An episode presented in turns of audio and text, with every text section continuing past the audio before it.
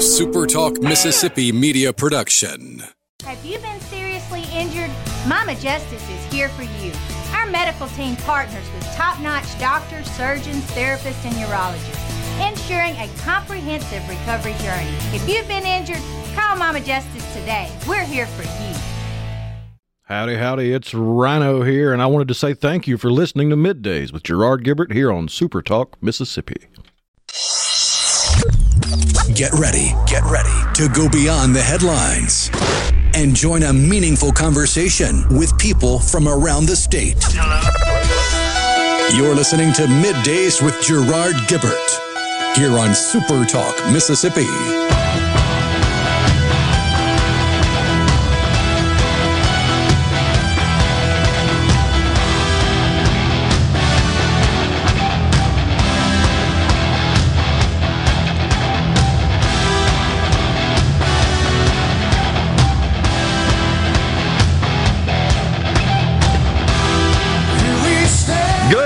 Everyone, and welcome to Midday Super Talk Mississippi. I'm your host, Gerard Gibert, along with the Rhino in the Element Wealth Studios, guiding you through the middle of your day with facts, fodder, and fine music on this hump day. Well, we had a good time up in West Point, Mississippi yesterday. I was a little concerned about, as was Scary Gary and others on board there, that we might see a little rain, but it held off. Little clouds, little sun. Turned out to be a decent day, and always enjoyable going up to West Point. There was a scattering of storms across the Magnolia State, but they were generally pretty small and quick. Well, I will say that on my travel home down there on 25, I ran into quite the gully washer. And it was red right on top of me. Hydroplaned a bit, and I was doing probably 35, 40 on the road there because you couldn't see. It was just coming down in torrents. But no big deal. Beautiful blue skies out there today. Appreciate that. Looking a little bit more like August. And it appears we're not going to have a named storm in August, right? It would be a surprise if one of them popped up between now and midnight. I don't think it's going to happen. So I would say that's good news, but weren't the predictions earlier in the year to be an incredibly active storm season? I know we're not done yet. And they even doubled down on it to the point where it was a certain number of named storms with, I want to say, four major. They were predicting. Right. And then after the first month of the hurricane season, they upped it to either 5 or 6. Oh, gosh. But, and I've heard this said a couple different ways and a couple different times, but it all seems to boil down to you either have 1 or 2 in August, or you have 1 or 2 in September. Okay. And very rarely do you have big ones in both. Yeah. Well, so we've missed August. Does that mean we're getting one next month or starting tomorrow? Well, I guess we'll have to see what happens. But so far, so good. We are grateful for that. Lord knows we don't need any more sort of storms. We don't need any kind of disruptions and issues like that to deal with. We got plenty, no doubt about it. Water everywhere and not a drop to drink. Yeah, so I'll have to report here to the audience that Rhino, now a resident of Jackson, he produced and published a very intriguing video of life in the capital city with respect to water and went through the process of daily life of how to obtain water that one can use for life's various functions, but most interesting, I should say, was when you went to the faucet there, the sink, looked like in your kitchen. Yeah, the kitchen sink. And spun the knob to open it up and cause water to flow, and it just barely dripped, and you had it wide open. Oh, yeah. Just a trickle. Yeah, and just to confirm, in case someone thought there might be that viewed that, thought there might be a lot of chicanery going on. You clearly showed your hand spinning it two or three times, full rotation of from closed to open, off to on, if you will. And it didn't change the situation. So we thought that in the building today, we might be the only ones in here, right? Because earlier yesterday, the the proprietors of the building said, "Stay away because we don't think we're going to have adequate water to cool the place." The chillers, of course, that power the air conditioner require the water, and of course the restrooms, etc. So, but fortunately, that situation changed later on in the day. As the pressure seemed to improve, situation improved, and so we were told, okay, it's fine, come on in. But we thought it might just be you and me and the guest, right? That was what it was looking like yesterday afternoon. At one point, yeah, so anyhow, we are here. We are grateful that you are with us. We've got a good show lined up for you today. Errick Simmons, the mayor of Greenville. He's going to call in at 10:20 in the next segment. He has offered food and accommodations to the Jackson State University football team. You don't think about it, but it's pretty hard to run a football program without water. Anything else as well is pretty fundamental to our way of life, running water that we, I guess, have expected and come to expect and appreciated and utilized for a whole long time. So that's a big old problem. We're going to talk to Mayor Errick Simmons. And then at 11:05, Russ Latino, president of Empower Mississippi, comes in the Element Wealth Studios. He and I will have, I'm sure, a very lively discussion about the whole student loan forgiveness debacle. That ought to be fun. And then at 12:05, it's Sam Creekmore. Sam, of course, a member of the Mississippi House of Representatives, represents District 14, that's Union County. He will talk about International Overdose Awareness Day and share his thoughts and ideas on state legislation pertaining to drug education, drug courts in the state, etc. So that ought to be interesting as well. Look forward to those interviews. Speaking of quote-unquote drugs and the law, okay, did you see what went down in Lincoln County yesterday? I heard just some buzz, but tell us. So there was a special election that was initiated after Lincoln County opted out of the medical marijuana program, and the citizens of Lincoln County got enough signatures to get it on a special election ballot. Okay. And the citizens of Lincoln County opted back into the medical marijuana program. Oh, I did see the results on that. Yeah. How about that? So I mean, the law worked as designed. Yeah. Is that the first jurisdiction that I'm aware? I believe it's the first one, and I could be mistaken. I could have missed one, but I think it's the first one where a municipality or a county opted out, and then the citizens opted back in. Okay. Right. And that, of course, is an option provided for in the law. And I believe the law also stipulated that if there was a ballot measure where the citizens met the qualifications, the criteria for that, got it on the ballot, and it failed to pass, I believe you had to wait 2 years. I think that's right. Before you started that process again, if you wanted to go back to the ballot and get the citizens to weigh in on the medical marijuana program. So, Union County. Lincoln County. Okay.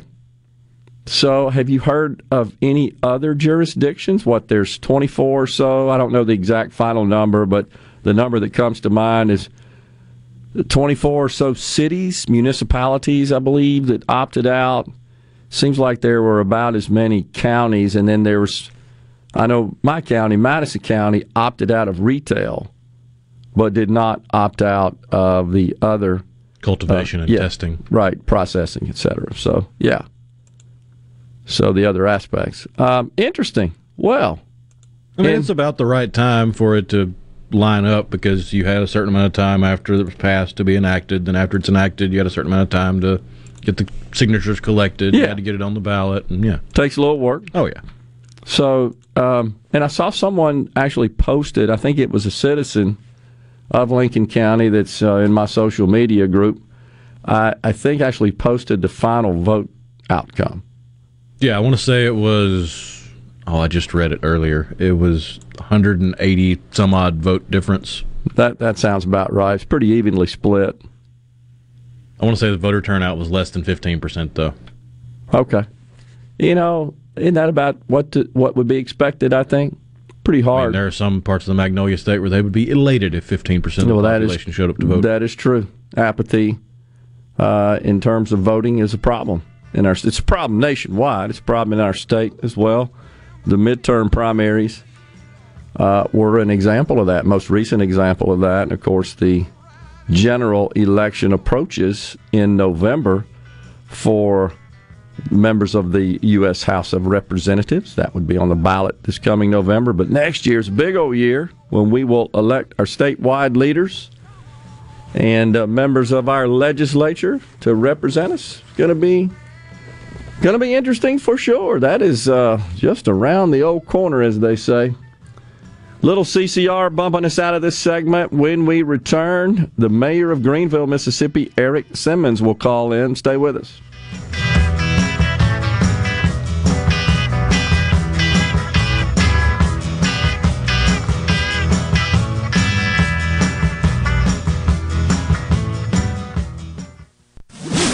From the SeabrookPaint.com Weather Center, I'm Bob Sullender. For all your paint and coating needs, go to SeabrookPaint.com. Today, a 20% chance of rain, mostly sunny, high near 91. Tonight, mostly clear, low around 69. Beautiful day on tap for Thursday, mostly sunny, high near 90 degrees. And finally, Friday, a 60% chance of showers, partly sunny, high near 90 degrees. This weather brought to you by our friends at Gaddis McLaurin Mercantile in downtown Bolton. Shop local. Gaddis McLaurin Mercantile, your building supply expert since 1871. Hey, this is Will with Service Specialists. Are you looking for new employees? Spending hours searching recruitment sites? For over 50 years, Service Specialists has been connecting hard-to-find qualified candidates for employers. We have candidates for all your administrative, professional, manufacturing, and industrial needs. Check us out online at servicespecialistltd.com. That's servicespecialistltd.com. Service Specialists, your expert recruiters helping employers and job candidates connect since 1967, with offices in Ridgeland, Canton, and Oxford.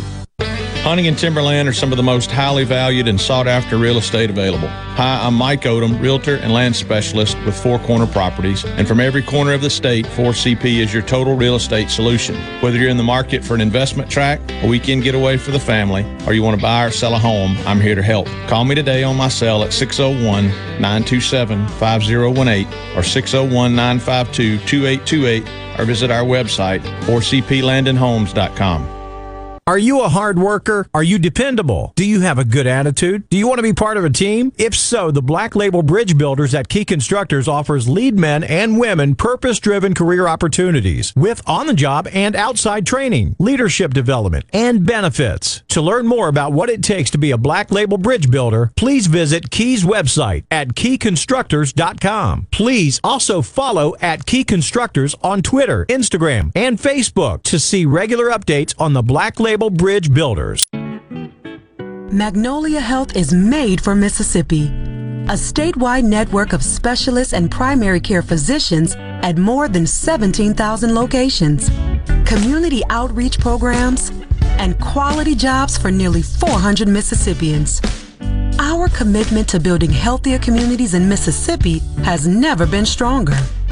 Learn more at magnoliahealthplan.com/benefits.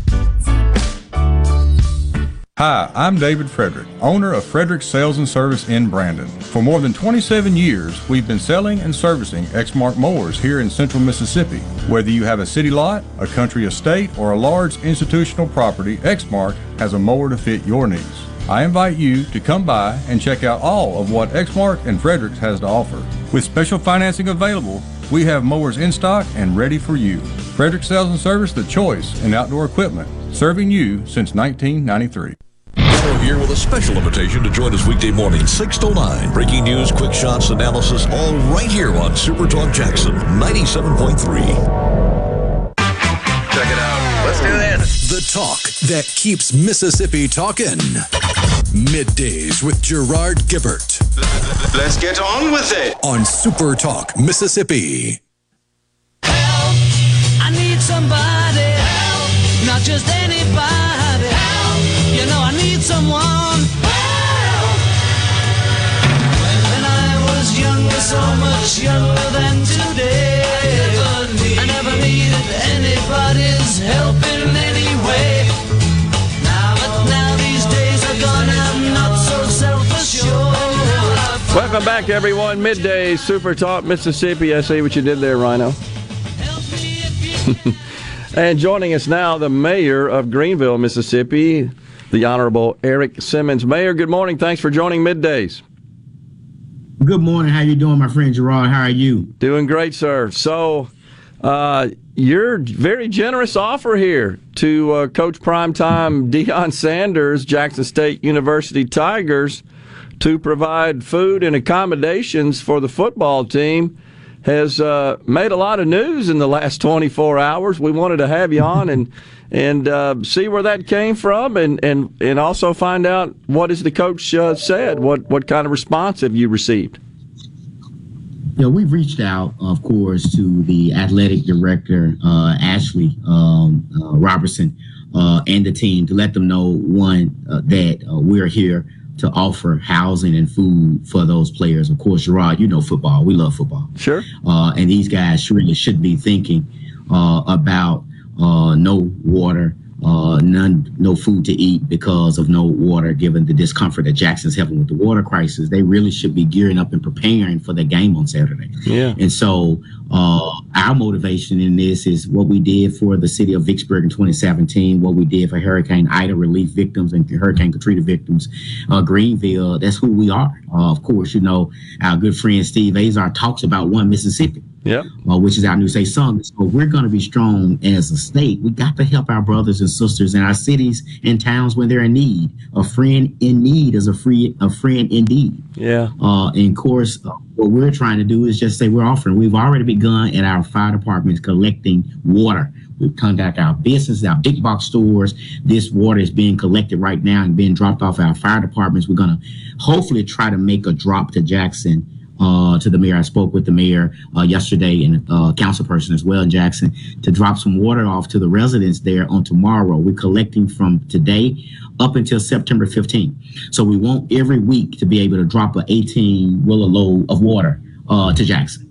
But as it relates to the football team, we hadn't got a response in the affirmative yet, but we know after the team leaves Miami, when they come back on Monday, they got a week of practice again. So that olive branch and that door of food and housing is open for the team at Jackson State University.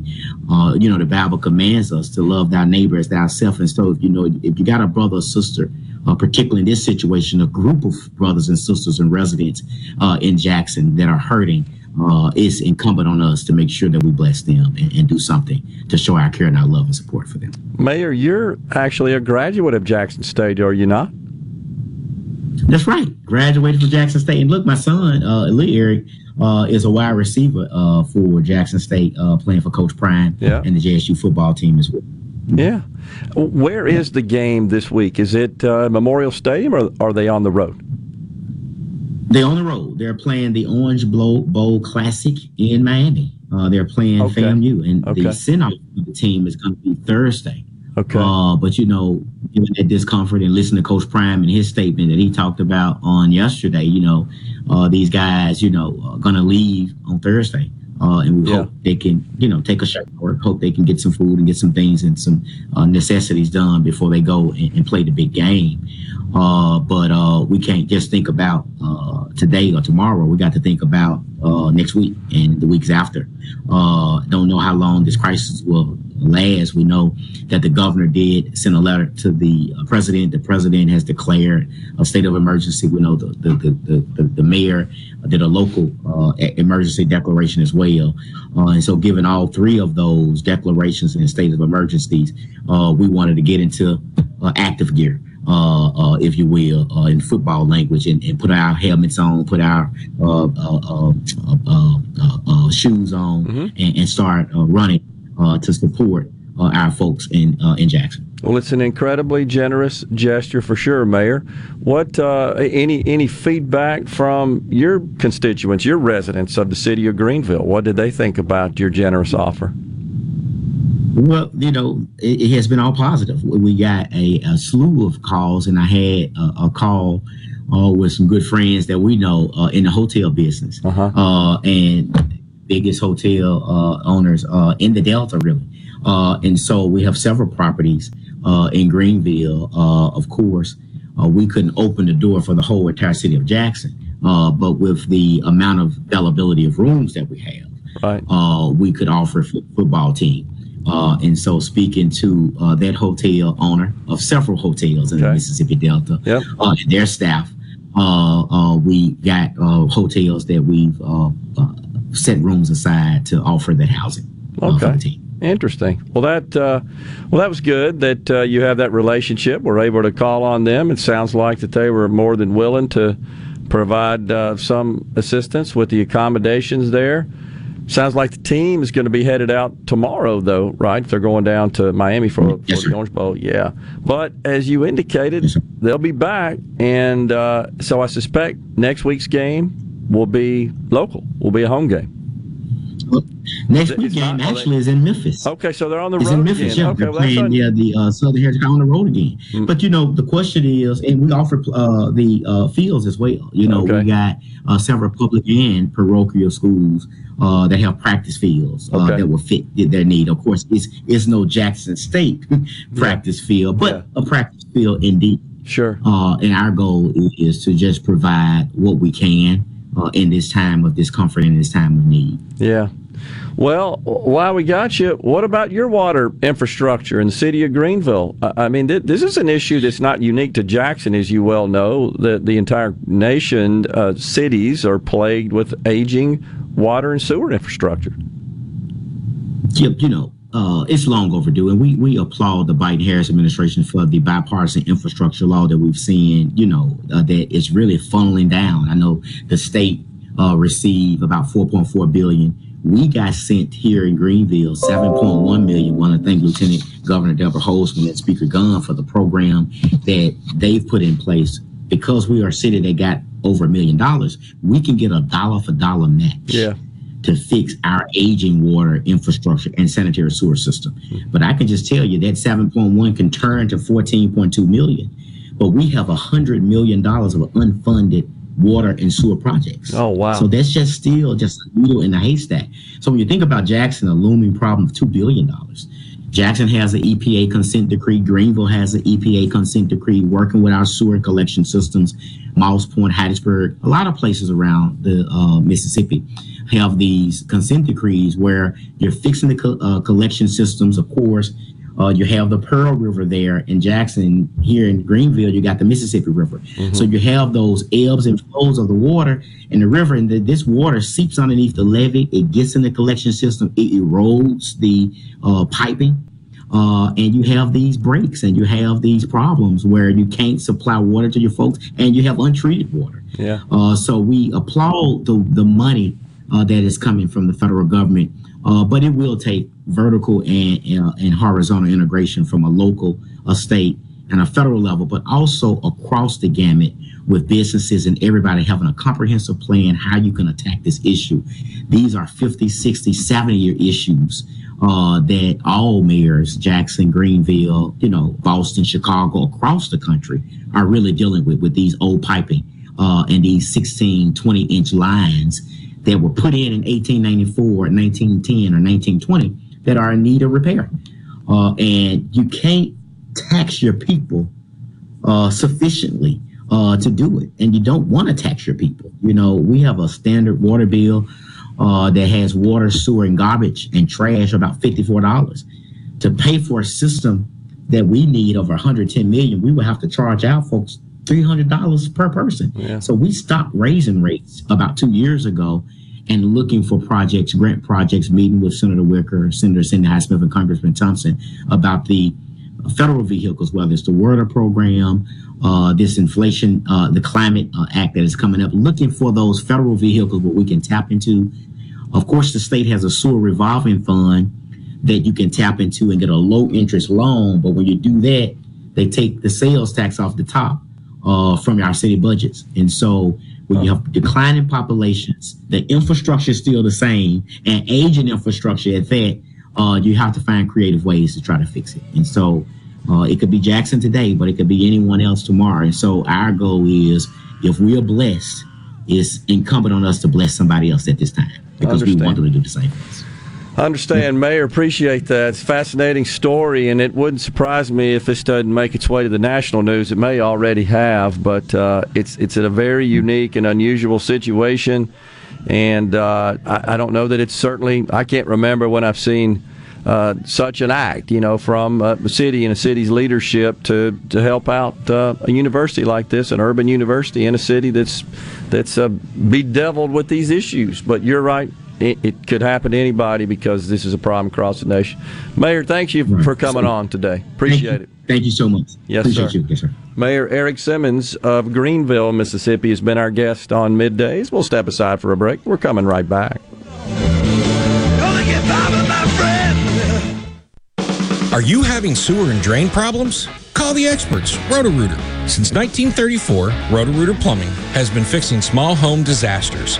Mention this ad for $25 off any service. Call Roto-Rooter, 601-353-3333. That's 601-353-3333. Call Roto-Rooter, that's the name. And a winkle troubles down the drain. Roto-Rooter. This is Dave Logan with Canon Nissan of Jackson. What's new, Dave? New Nissans are arriving daily. We are now offering a 2-year maintenance program on all new and pre-owned vehicles. Canon Nissan will match any competitor's prices on tires, batteries, and more. Nobody beats a Canon deal. Nobody. Magnolia Health is made for Mississippi. A statewide network of specialists and primary care physicians at more than 17,000 locations. Community outreach programs, and quality jobs for nearly 400 Mississippians. Our commitment to building healthier communities in Mississippi has never been stronger. Learn more at magnoliahealthplan.com/benefits. Family Termite is a proud VIP sponsor of the Handyman Show on Super Talk Mississippi. Whether you're a proud DIYer or a seasoned veteran, Mississippi's handyman Buddy Slowick has the answers to your home improvement questions each Saturday from 10 till noon. At Clinton Body Shop, we really do take pride in perfection, and that's why we've been awarded the ICAR Gold certification for our 30th year straight. Only 11 shops worldwide have accomplished this. This remarkable achievement can only happen with continuous training from iCar and the manufacturers of the vehicles you drive. In fact, we're trained and certified by more automakers than any shop in the market. At a time when insurers are pushing more than ever for discounted and shortcut repairs that save them money, why not insist on Clinton Body Shop, where you get an OEM certified repair using certified parts? If an insurer tries to steer you somewhere else, tell them you want the shop that's certified by the manufacturer of the car you drive. We're located in Clinton and Richland, or online at ClintonBodyShop.com. Guys, have Viagra and Cialis let you down? It can get you to the point where you think your best days are behind you.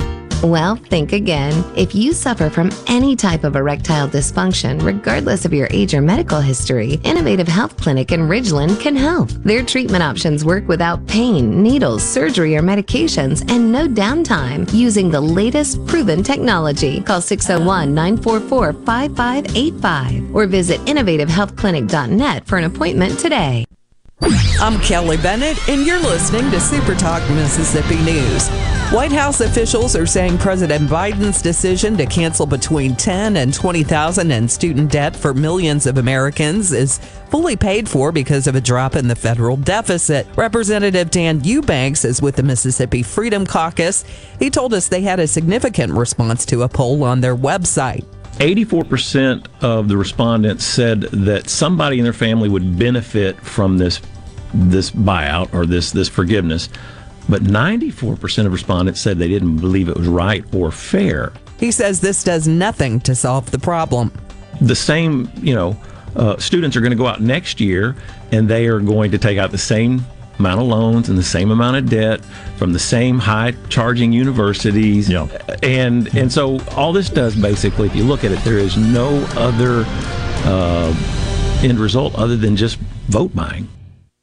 Join Mississippi's handyman Buddy Slowick every Saturday from 10 till noon as he broadcasts live from the Mississippi Construction Education Foundation studio.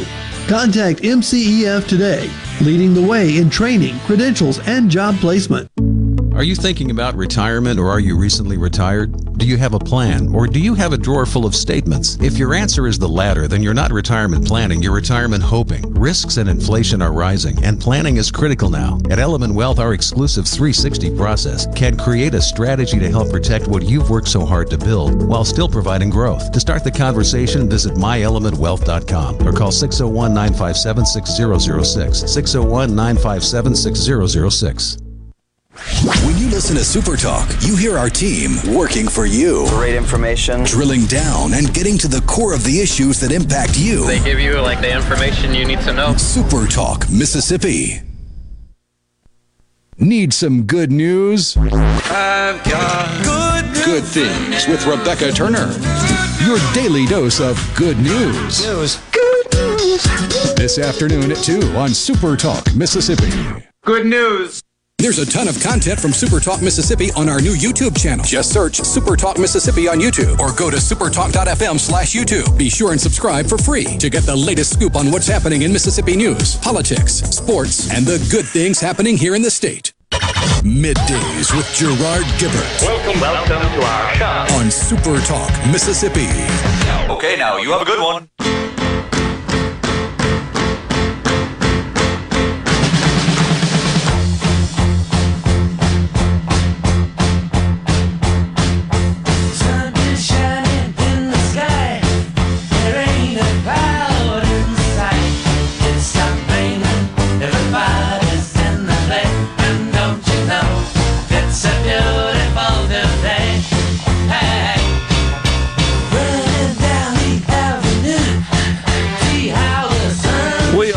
In the Element Wealth Studios.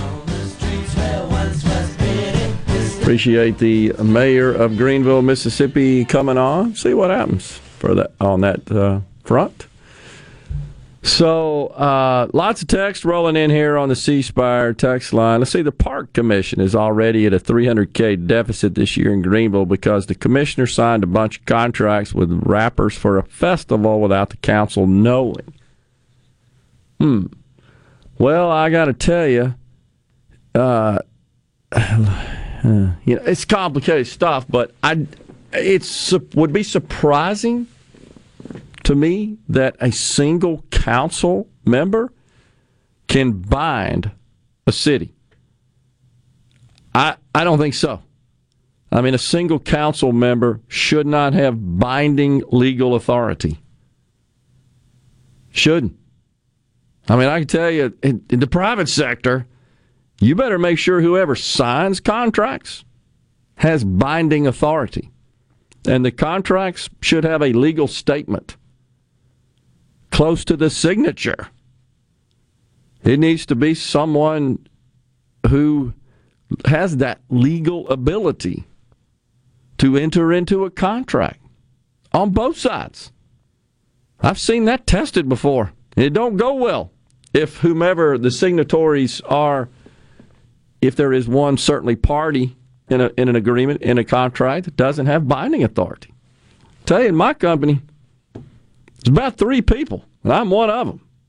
And as the CEO, and honestly, we had it all automated. It was totally electronic. We were an early adopter of digital signatures long time ago, before anybody ever heard of DocuSign. And it's not surprising, Rhino, at first, we had a number of customers that were leery of digital signature and insisted that, no, let's print them out and sign them and fax them back and forth and all that kind of stuff, including the state of Mississippi, where I always thought it was silly. We'd have four-part contracts or four copies, should say, of contracts in the state. And we literally would have somebody go down to the town to pick them up, bring them to me for 2 seconds to sign, and then bring them back for them to sign, and then bring back the copies. Oh, yeah. In big cities, there's entire services that do that. Yeah. Bike couriers and the like. Right. Well, it's they like, used to. Like, dude, why can't we do this electronically?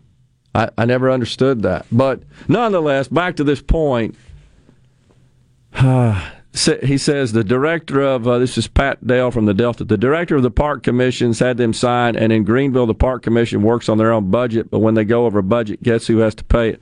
I mean, I still say, though, Pat, honestly, that's a problem, I would say, in the structure of the legal framework under which the or any city operates. You just got to be careful with binding authority there, and certainly some single member of a council shouldn't have the, I don't think it's good business, the authority to bind a contract. Anyhow, I really don't know about relying on what Pat's telling us here about the deficit and so forth. It's just kind of crazy. Gina Mendenhall says Jackson can't hand out water bills. Wait till the trash stops running. Yeah, I hear you. And the billing system, having worked with the city of Jackson from an IT perspective as a vendor for 25 years, and you know, obviously abiding by their procurement policies and rules, and it does bring up an interesting thought that I had about this whole deal, honestly, and that is just think about how to connect the dots here. This, I believe, is a very pointed example of what you've heard me describe on the program as the march to mediocrity. And here's what I mean by that. Public sector entities, and now, to a great extent, even private sector entities, their procurement processes are not as I think many people perceive. Here's what I mean. To do business with most municipalities in this country, in some cases, states, but certainly at the municipal and county level, as a vendor, as a contractor to those levels of government, it's been a pretty widespread and common practice to require minority vendor participation, what they call MBE, minority business enterprise. Remember, we had the contract compliance officer from the Jackson Municipal Airport Authority on, I think, last week, talking about the Aviation Industry Day, which was really a business event to try to connect minority vendors with the three airports, Golden Triangle, Jackson Municipal, and Gulfport Biloxi. Is it Gulfport Biloxi or Biloxi Gulfport? I think it's Gulfport Biloxi, if I'm not mistaken. So anyhow, you know what I'm talking about. The one on the coast that has... Gulfport Biloxi International. Okay, had it right. Thank you.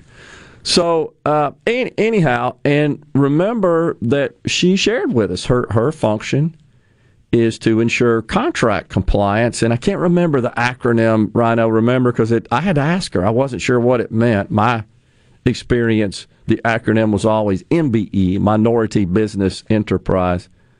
Maybe it was like disadvantaged or something like. You remember that? It seems to be one of the letters in. But no, it's the same deal, nonetheless. So, in general, though, procurement, and I know this to be the case in the city of Jackson because I did a lot of business with the city of Jackson. You got to have a certain percentage of your contract has got to include. It's got to include vendors in that contract that are minority-owned, okay, to qualify as a minority business enterprise and registered with the city as a minority business enterprise. And unless, I want to say, it's been a while, 20%, of the value of the contract had to be allocated to an MBE. And that's very common. I've done business in New Orleans, in Memphis, in Birmingham, in Atlanta. Very common practice, very common policy in procurement. So I think the common perception of the taxpayer is, well, procurement of using public money is done through some comprehensive, totally transparent and fair bid process, an RFP process, request for proposal, which is typically a lot more involved than just a simple bid. Bid is just, okay, we want to buy some of these, what's your price? RFP is provide us a proposal to perform certain work as described in the RFP, and usually those things can be quite extensive.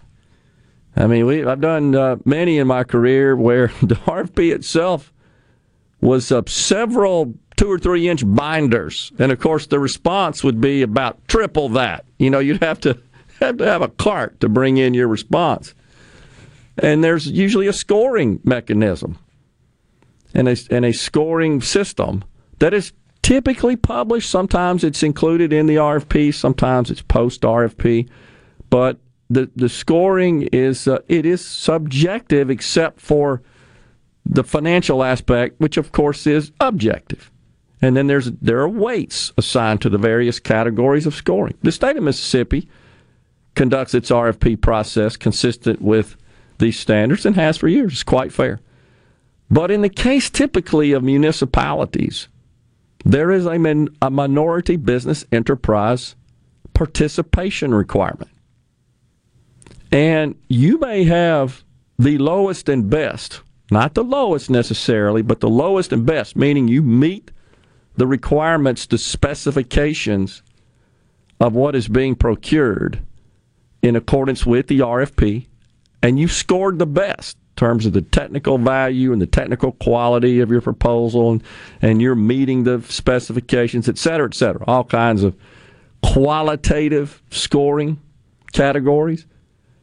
And you may, and combine that with the weight of your financial price, and you win. But if you don't have sufficient minority participation, you lose. And in fact, contracts get awarded at a higher price, at a premium to the taxpayer, simply because a vendor, the winning vendor, included the required minority participation, maybe even exceeded it, and therefore got additional points in the scoring mechanism. So the taxpayers actually pay a premium to do business with vendors that are either minorities or include certain minority participation. It's not, let's buy the best value. That's not the goal at all. We'll continue this discussion as we go into a break here on middays, and we'll be right back.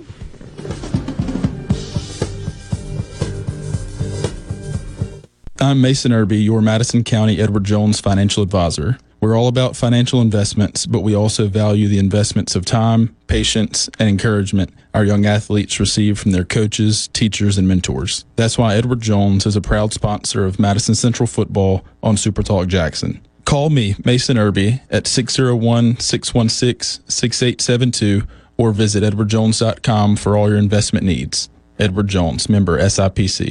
Research shows moving is one of life's most stressful events. But thanks to 2 Men and a Truck Ridgeland, it doesn't have to be. We have everything you need. A professional team who will customize your move, a schedule to fit your convenience Monday through Saturday, and all of the necessary moving supplies, including free padding and stretch wrap to protect your belongings. Don't stress. Let 2 Men and a Truck handle your home or business moving needs. Visit 2menandatruck.com for a free, no-obligation estimate. Magnolia Health is made for Mississippi. A statewide network of specialists and primary care physicians at more than 17,000 locations, community outreach programs, and quality jobs for nearly 400 Mississippians. Our commitment to building healthier communities in Mississippi has never been stronger. Learn more at magnoliahealthplan.com/benefits. Embrace hosts the Chicago Cubs affiliate Tennessee Smokies August 30th through September 4th at Trustmark Park. Join us for Bark in the Park and $1 hot dogs all game long on Tuesday. Then First Responders Wednesday. Truck Works Thursday. Friday, the first 500 kids 14 and under will get a free back-to-school backpack courtesy of the Mississippi State Department of Health Office of Tobacco Control. On Saturday, it's post-game Delta Blues-themed fireworks presented by Rick's Pro Truck, followed by a Labor Day fireworks show presented by Patriot Roofing after the 6:05 p.m. series finale on Sunday night. Tickets, MississippiBraves.com.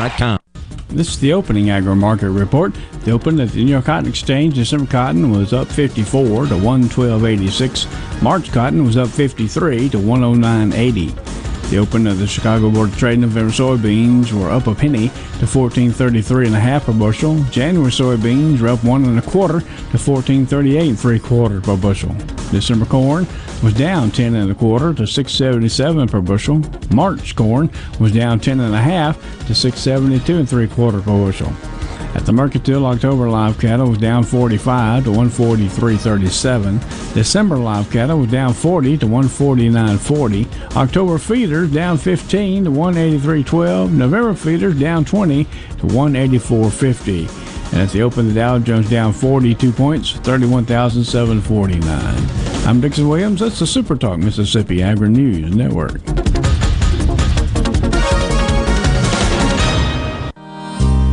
Have you ever seen a field of corn or soybeans or cotton growing along the highway? Think about that for a moment. From tiny seeds comes this field of crops. You and I need to live our lives every day. The Mississippi Farm Bureau Federation celebrates 100 years in 2022. We began much the same way, as a seed of an idea that took root in 1922. In the 100 years since, the Mississippi Farm Bureau Federation has contributed so much to our lives across every county of this state. From insurance to hospitals, from private property rights to road and bridge repair, Mississippi Farm Bureau has fought to make a better way of life for Mississippians, member or not. So, while agriculture is important, we are not just a farm organization. 100 years of strengthening our families, our communities, and our state. The Mississippi Farm Bureau Federation. 100 years of faith, family, and Farm Bureau. Yourself with everything you need to take on your day. Wake up with Gallo tomorrow on 97.3 FM Super Talk Mississippi. Properly set all controls before recording. All systems go. The talk that keeps Mississippi talking. Middays with Gerard Gibert on Super Talk Mississippi.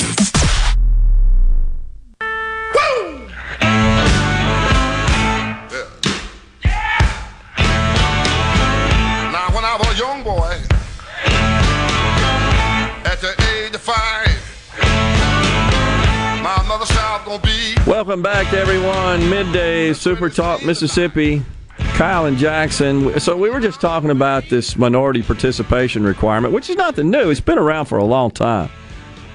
I think what's relatively new, however, is the rather sharp increase of private sector entities. All again, going back to the George Floyd incident. After that, all sorts of large private companies adopted and published all sorts of policies where they're given incredible preferential treatment to minority-owned enterprises and pledged to increase the percentage of their total spend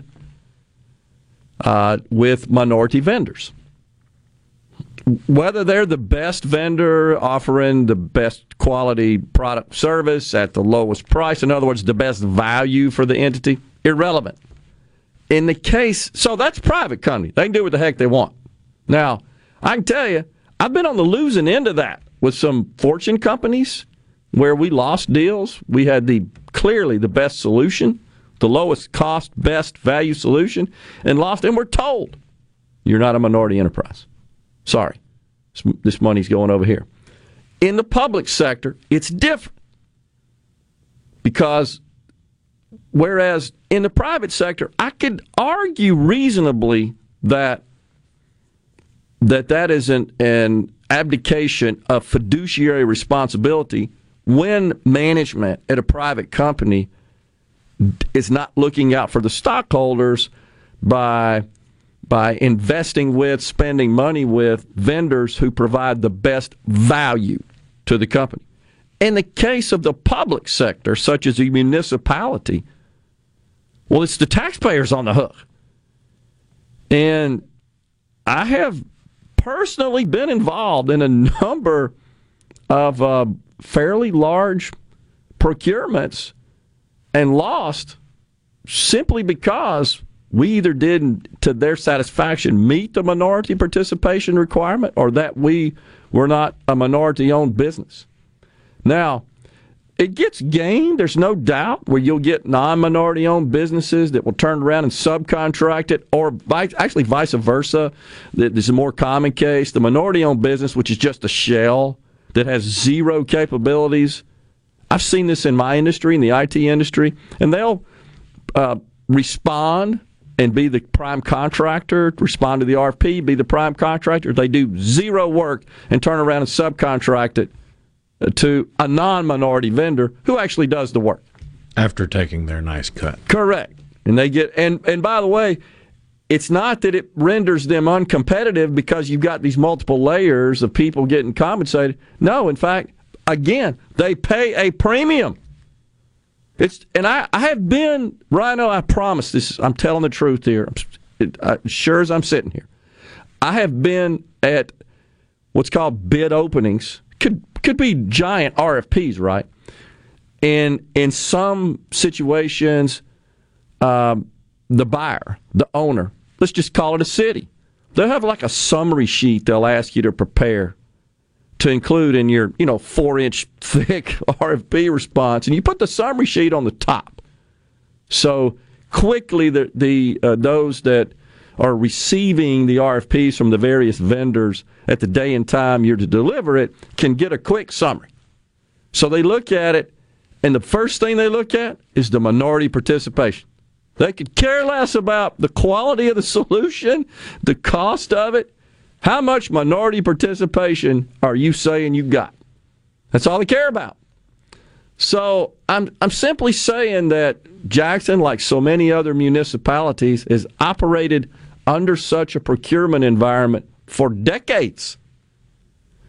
And when you do so, you're not getting the best value for the taxpayers. Is that saying that no minority entities can properly serve the city? No, it's not saying that. What I'm saying is when, again, what you are, as we say so many times, rather than who you are, is what rues the day and the way money is spent.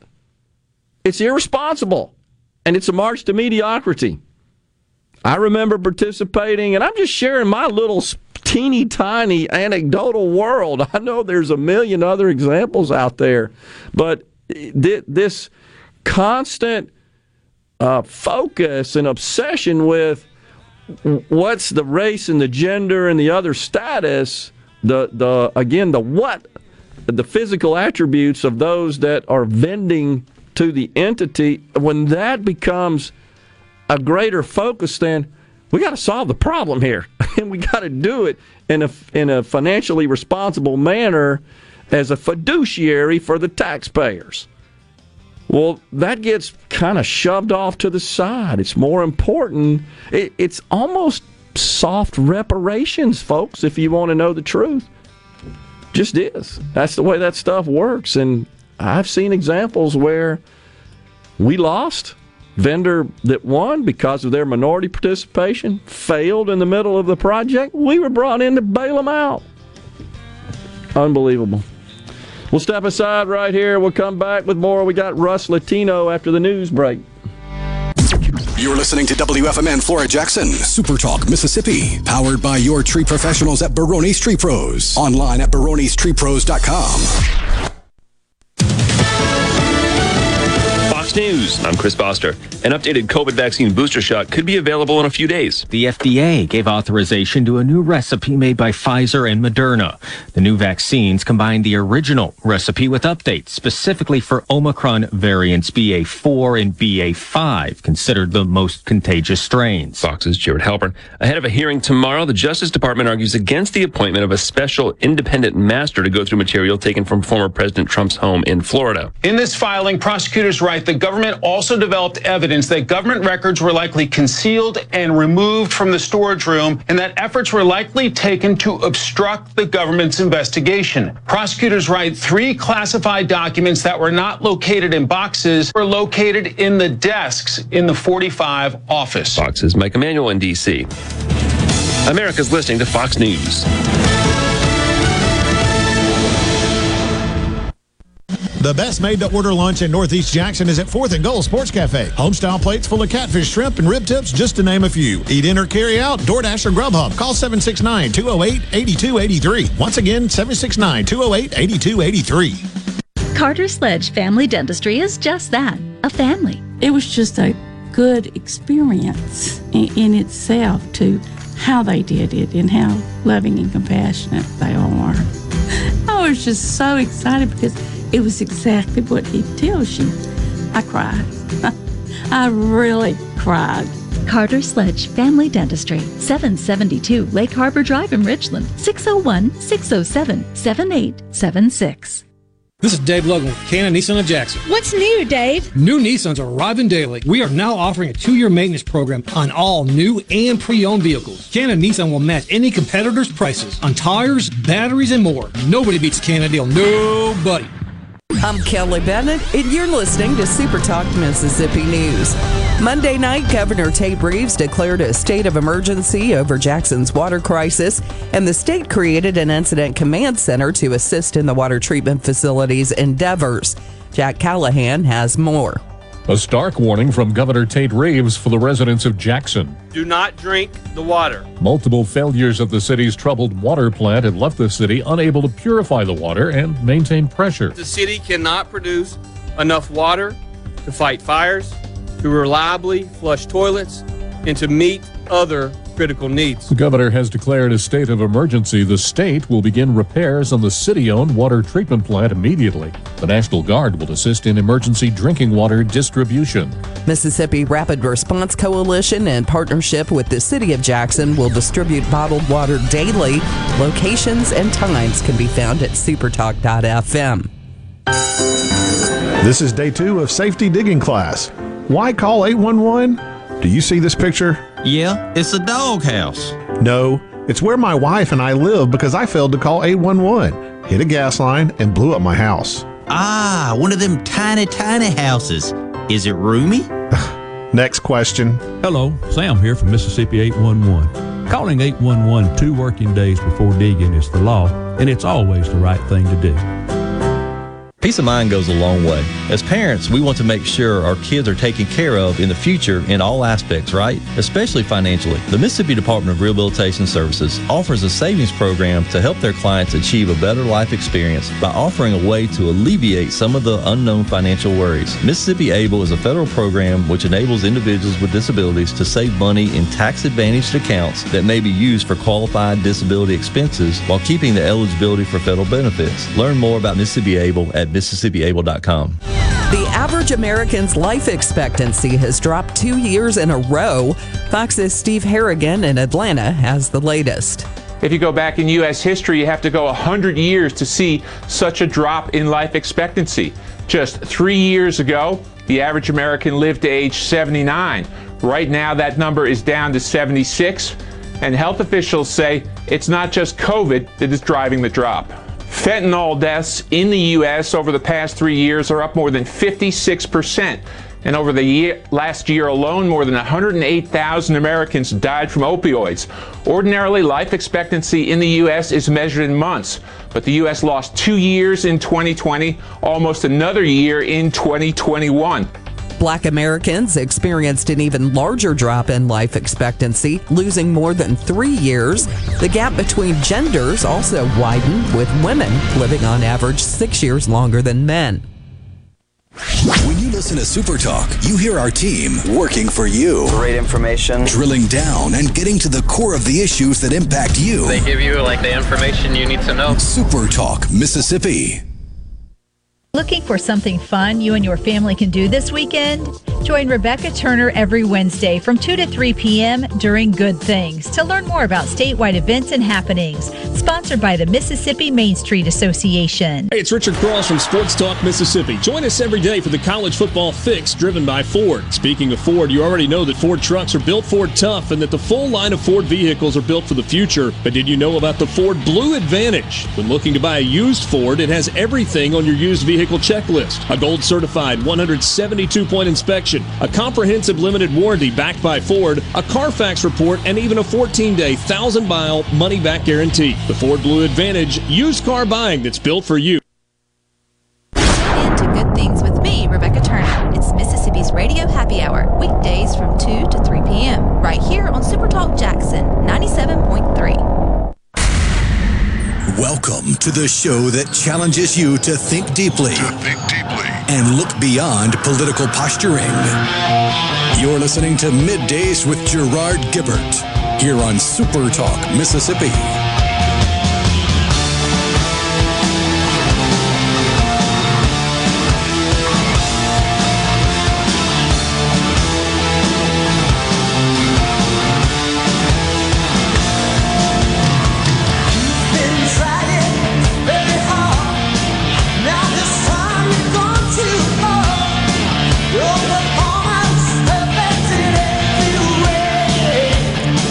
Welcome back, everyone. Midday Super Talk Mississippi. We are live in the Element Wealth Studios on this hump day. We made it this far. I don't think I'm going anywhere as far as remotes for a while. At least not the rest of the schedule. No, not the rest of the week. They better let me know. I've been on the road, though, quite a bit. It's been fun. I like getting out and seeing the beautiful Magnolia State. And, you know, that drive up there to West Point, it's with everything being four-lane, it's actually pretty enjoyable. It's not bad at all. So anyhow, back in the Element Wealth Studios, Russ Latino, the president of Empower Mississippi. Russ, good to see you, my friend. Good to see you. It's been a little while. It has. It has. Nothing's going on, though, so we can just close it up now. We've been talking about we had you here because we want to talk about this whole student loan situation, but the city of Jackson. I know you have got some feelings on that, needless to say. You being the well-thought policy intellect that you are, always appreciate your insight. I've got some feelings on it as well, as you might, expect. But this you is, being the well-thought policy intellect I don't know about that you are. I appreciate that. I don't know about that. But, you know, it's just a common-sense sort of deal. We've been talking a lot about how do we get here. And certainly we need to do some introspect analysis of that. No doubt about it. But mainly so it doesn't happen again. I mean, that's we can't fix what happened in the past, how we get here. But the biggest thing is, where do we go from here? And I'm hearing everything from let's get the federal government to just write a check, bail the city out. There are some rumors that the state may exercise its authority, and I must admit, I'm not familiar with what sort of authority, maybe you can help us with that, the state would have in terms of so-called taking over the city. There's rumors of that, as you know, swirling around. And then, so you got that going on. And then there's also ideas that you were just sharing with before we came on the air about, well, let's go ahead and get the ARPA money that was showered upon us. Let's get that in the works and get something going. Well, your thoughts? Yeah, a few thoughts. I mean, one, I think we've got to have a strong Jackson to have a strong Mississippi. It's our capital city. We need to all be a part of figuring out how to fix the problems that are there, and they're substantial problems. I think we've got to stop ignoring the fact that there are problems there for fear of accusations because of some of the delicacies associated with the city and the way that people perceive the city. I think that we've got to look at it and say, okay, there's this massive problem with water. It's unsafe for the people to drink. It's unsafe for people to live their lives. It's unsafe for businesses to operate and make living. And so we got to do something about it. There are to me, the importance of understanding the problem isn't just so that we don't repeat it. It's designing a solution requires us to understand how we got there. Oh, sure. And so I would say this is not something that is a byproduct of flooding. Flooding is the straw that broke the camel's back. This is a decades-in-the-making problem with deferred maintenance on a system. It's a decades-in-the-making problem with failure to actually bill for water, which means there's insufficient funds to maintain the system. Agree. And it's a failure in terms of staffing. O.B. Curtis is not that old of a facility. It really isn't. I think it's 20 years old, give or take. Right. We just have inadequate staffing. In fact, the EPA has said that we have inadequate qualified staffing to run the thing. So all of those are real sort of long-term problems that have to be addressed if you want to fix it. I'd look at it, though, and say this, that there are numbers floating around that people have thrown out about what it would take to fix it. Nobody knows, because the analysis that's required to really know what is wrong with the system has not been done. And it costs money to do the analysis. And it does cost money.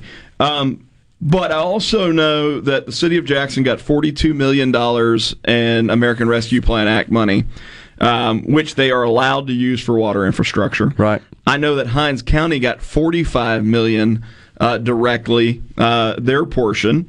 And you look at that, and you're talking about $87 million that could immediately be applied to the problem. And then you realize the state opened up their ARPA money to matching.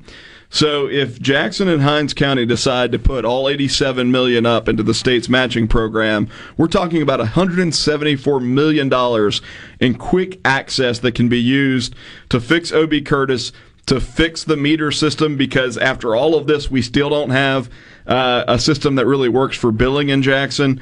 You look at all of that and you go, that's a real start. And so even if you accept some of the ridiculous numbers that are floating around, it would cost $2 billion to replace the entire system sort of thing.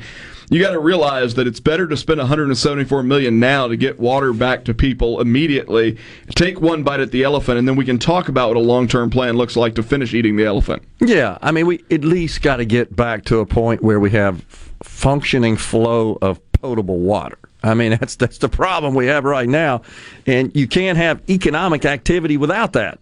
Yep. And you can't produce revenue without economic activity, so it's a huge old catch-22, but we got to at least get back to that. Well, it becomes a death spiral, right? To your point, if business goes out of Jackson, then employment goes out of Jackson, and your tax base gets smaller and smaller, so your ability to actually address these things gets harder and harder. I do think at some level it's worth considering the idea that, one, some of the problems that Jackson's facing are not wholly Jackson, in the sense that geographically the reservoir and the Pearl River contribute to some of the issues that they deal with. Agree. And those are, those come through communities that are not Jackson. So in a degree, it is a regional question. And then the system itself is not limited to Jackson proper, right? Certainly there are services that are offered as far north as Ridgeland with sewage, and there's water service that's offered all the way down to Byram. Right. So you look at that and go, well, perhaps the right approach to this is something similar to what Haley Barbour did post-Katrina, with a regional utility district that allows people who have a stake in the game in the area to have a voice in how resources get spent to fix the problem, recognizing that the impact of the problem extends beyond Jackson proper. Yep. Yeah, totally agree. And also totally accept and appreciate your assessment that we can't just write the city off within the state. We are all affected positively and negatively by the status of the city, of 100%. The capital city. 100%. We need to be committed to a strong Jackson. That's not a white versus black thing. Right. It's not a Republican versus Democrat thing. The state needs a strong capital city. Right. And the reality is, a lot of people want to put these things in terms of sort of polarizing concepts. You're in team Republican or team Democrat. This is somehow a racial question.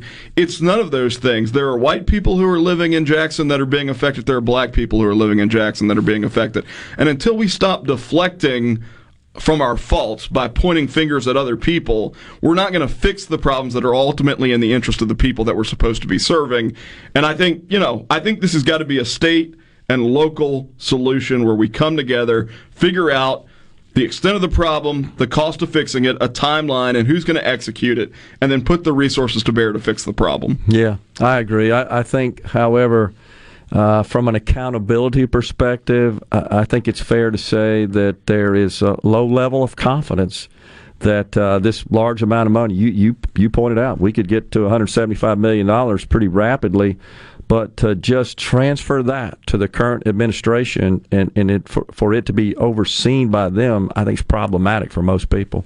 I think you're looking at it from the perspective of if you're using state money, which includes state taxpayer money from places that are not Jackson, right, then state leaders owe it to somebody in Tishomingo County totally agree. To be able to say, hey, look, we're going to use some of your resources to invest in the capital city, but we're going to make sure that it gets used responsibly. And you look at the context of we're in the middle of litigation right now where the mayor of Jackson tried to veto the veto of his own city council, which is an absurd concept, to hire his own garbage crew. So what you can't possibly do is open yourself up to the scenario where there's a Richards Water Service suddenly doing things, right? There's got to be an actionable plan that the state can say, we're willing to invest in that plan. It can't just be a demand for revenue. I agree with you, and I'll say again, I still think a lot of these problems are rooted in the deeply flawed and corrupt procurement process we have in the state. I just do. And that's been going on for a long time. We got Russ Latino, president of Empower Mississippi. We'll continue this discussion, and then we're going to start talking about this whole student loan situation like we don't have enough on our plate here. We're coming right back. We're in the Element Wealth Studios.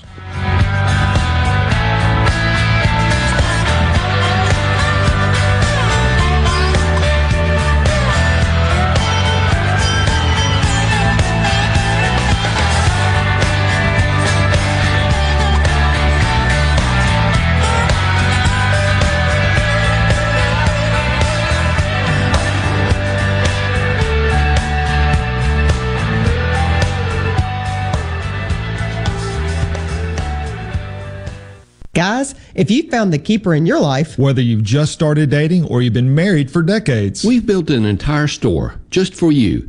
Juniker Jewelry Company. We are Mississippi's direct diamond importer.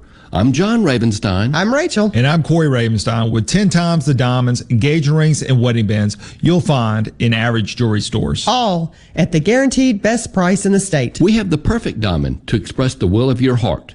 No other jeweler in the state has more fine diamonds of every size, shape, and price range than Juniker's. So whether you're looking for your first engagement ring or that second diamond you've always wanted to give her but now can afford, if you found the love of your life, come to Juniker Jewelry Company, because she's a keeper. Come experience the most trusted name in jewelry for over 75 years now. Juniker Jewelry Company, Mississippi's direct diamond importer. 1485 Highland Colony Parkway, just south of 463 in Madison, and JunikerJewelry.com. Magnolia Health is made for Mississippi. A statewide network of specialists and primary care physicians at more than 17,000 locations, community outreach programs, and quality jobs for nearly 400 Mississippians. Our commitment to building healthier communities in Mississippi has never been stronger. Learn more at magnoliahealthplan.com/benefits. I'm Denman Ferguson, realtor with Four Corner Properties, serving Mississippi and beyond. Whether you're looking to buy or sell a home or wanting that special family recreational hunting track, give me a call and I will assist you throughout the process from searching, listing, to closing. Call me, Denman, at 601-214-6433 or call the office at 601-952-2828. Please call me with all your real estate needs. Thank you. This hour of Middays with Gerard Gibert is sponsored by Innovative Health Clinic in Ridgeland. For personalized in-office treatment for urinary incontinence, erectile dysfunction, and neuropathy, they help you get your life back. Be sure and check out the newly remodeled Basil's in Fondren, where you get simple food done well. And don't forget to drop by Basil's Fountain View at the Renaissance. Go to eatbasils.com for online ordering for both locations. That's Basil's. Hey, I'm here with Alex Murray of Auto Innovation. At Auto Innovation, we want to change your car buying experience. When you're in the market for a quality pre-owned vehicle, please come see us. We want to make friends, not just customers. All eligible vehicles are inspected by a MasterTech mechanic and come with a limited powertrain warranty on us. We are located on Highway 51 in Ridgeland. Come by and see us or check out our inventory online at autoinnovation.net. Let us change your car buying experience. Auto Innovation, Highway 51 in Ridgeland. Richard Cross. Be sure to catch Sports Talk Mississippi, your new home for the best sports coverage right here in the Magnolia State. Every day from 3 until 6, right here on Super Talk Jackson 97.3. The talk that keeps Mississippi talking. We're rolling. Hit it. Go. Play it. Middays with Gerard Gibert on Super Talk Mississippi.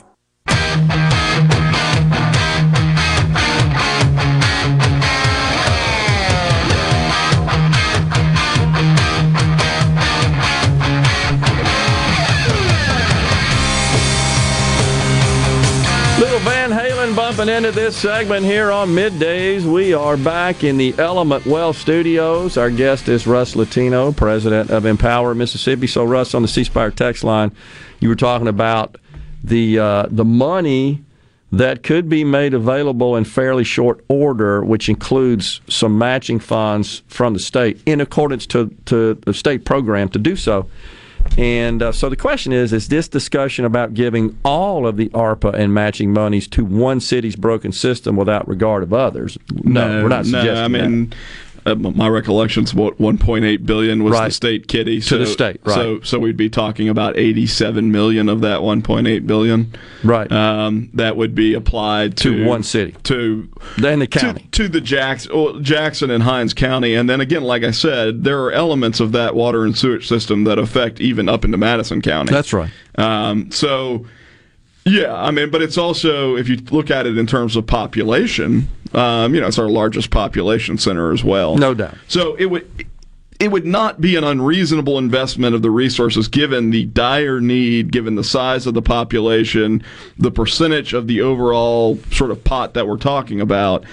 I think what you need to ensure is that there's an actionable plan to do something with it that actually benefits the people of Jackson. Yeah, I agree. So, and I can tell you, folks, that every city leader that I have interviewed since the ARPA was enacted, a number, of course, at the Mississippi Municipal League Conference, but several others, of course, over the last year, I've always asked them, do you have your plan? Have you submitted your plan to the state for your matching piece? Because if you remember, Lieutenant Governor Delbert Hosemann, that was like the first thing out of his mouth when that money came down is, you cities, we're going to do this matching thing. Go get your plans together and make sure that you can participate here. Well, tomorrow is the, my understanding, the opening of the application process. That's right. That's right. So literally, if you think about this in terms of timing, if Jackson has a plan, if they've been preparing for this, knowing that there's been a problem for years and the EPA has been entering consent orders and everything else for years. Right. If they know how to fix it and the money has been the problem, they can put a plan on someone's desk tomorrow to start getting matching funds. Totally agree. I just believe it needs to be done with proper oversight that is independent of the city. And look, if they don't have a plan, then they need to exercise the humility of saying, we need help figuring out how to fix this thing. Totally agree. And the mayor did indicate yesterday that he is grateful for the assistance. He welcomes the state's help, so we'll see where that goes. That's what he said. Quote, we are grateful for the assistance, unquote. So hopefully something will happen because...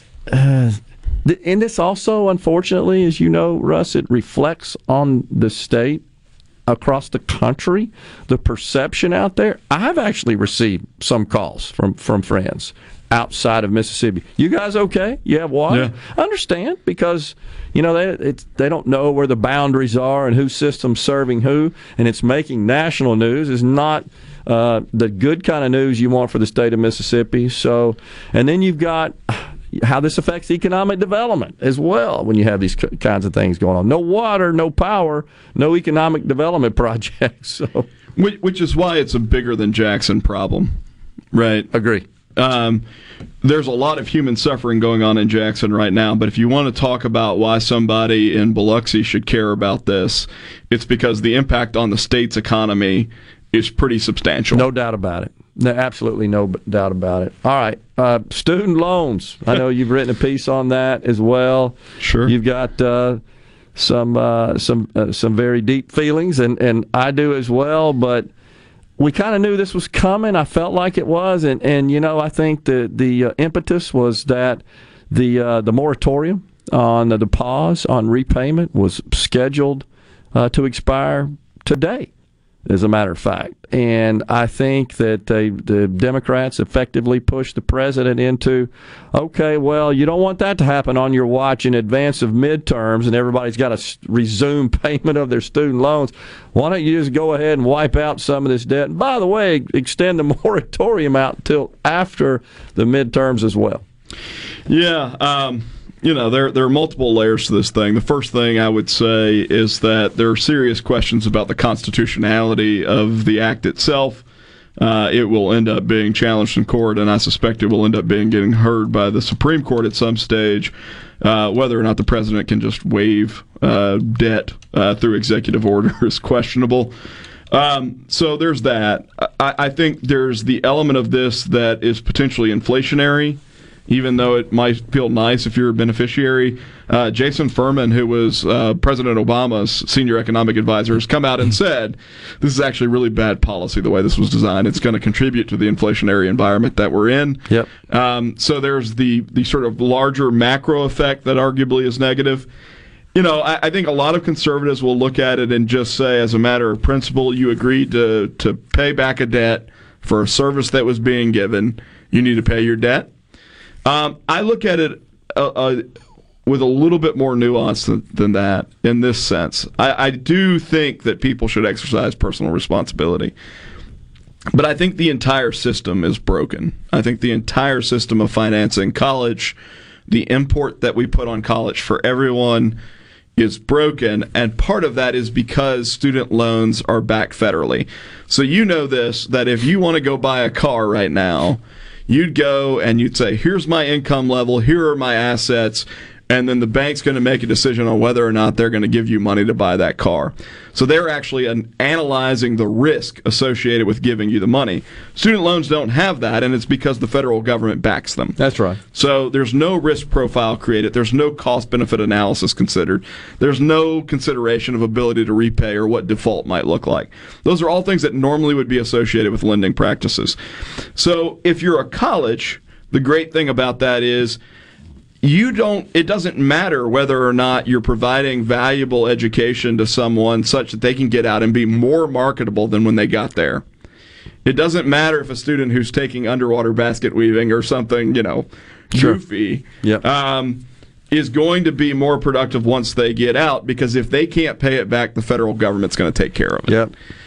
And so there's no incentive on the part of the college to make sure that the scope of education is such that if all this money is being taken out in loans by students, that at the end of the day, that value is added back in their ability to go out and make a higher salary. Sure. So absent that, we've got a system where there's moral hazard, both on the part of the student, who just sees free money, and on the part of the college, that is less concerned about the actual outcome of a kid coming out of college. To me, that's a recipe for disaster, and candidly, just forgiving student loans doesn't fix it at all. Right. You know, in fact, all it does is make it more likely that system continues, where there's not a direct connection between the money being taken out of loans and the value that is added to the student who takes out that money in loans. Yeah. A great analysis. Appreciate that, Russ. So, you know, a couple of things I'll make a point of is that a lot of people, rightfully so, are angered because this is a targeted group. This is a targeted group. This only benefits directly those who actually presently have student loans. That's who it benefits. And, of course, only if their income is below the $125,000 threshold or $250,000 for a household. So those who don't have student loans, those who paid off their student loans. Those who consolidated their student loans. I got you. I hear you. I understand. Yeah. So it's all that means that you're excluded from the group of beneficiaries, and so it is rightfully perceived as unfair, and those that are not benefiting feel like, well, I'm paying for a benefit you're getting. I get all that. But I'll just point this out. The government's not going to send those who feel like they're absorbing the cost of others. They're not going to send you a bill for it. They're not going to raise your taxes for it. How it manifests, if at all, would be through the inflationary impact. Sure. But on the other hand, why don't we equally get incensed at the $30 trillion of debt we have on the books, over a third of which came about in the last 3 years? Sure. Which is the reason we got 8.5% inflation right now. So this is 1% of that. I'm not saying it's nothing, but it depends on whose math you look at, but somewhere between 1% and 2%. So where I would not even disagree with you, but just add some color commentary is, okay, you're right in the sense that current taxpayers aren't suddenly going to pay back. Right, there's not going to be a bill sent to Gerard saying, "Hey, Russ got a $10,000 check. Well, you contribute $1.50." Right, but I do think that you're in a scenario where you're making the economy considerably weaker over time. You're creating moral hazard, and it's future taxpayers that are on the line for this. It's not people right now. It's a deferred cost on the future taxpayers. Agree. Because of the $30 trillion in debt. Agree, but I'll add this nuance to that. It's really not taxpayers. It's all consumers. Sure. This brunt that we'll have to bear, financial burden we'll have to bear, it's not taxpayers. It's everybody, not just taxpayers. Yeah. It's not like, because, hell, we know now half the households didn't pay any taxes. You hang around, we talk some more. We got Russ Latino, president of Empower Mississippi, in the Element Wealth Studios. We'll be right back.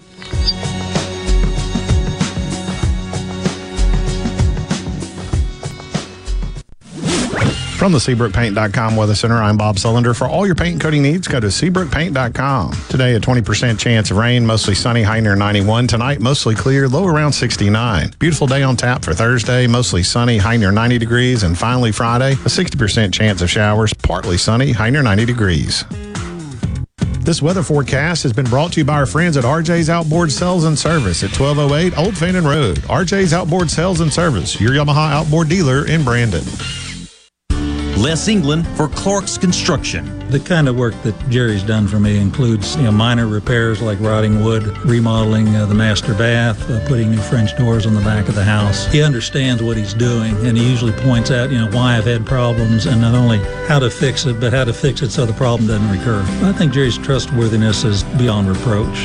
Call 601-214-9463. Clark's Construction, a company you can trust.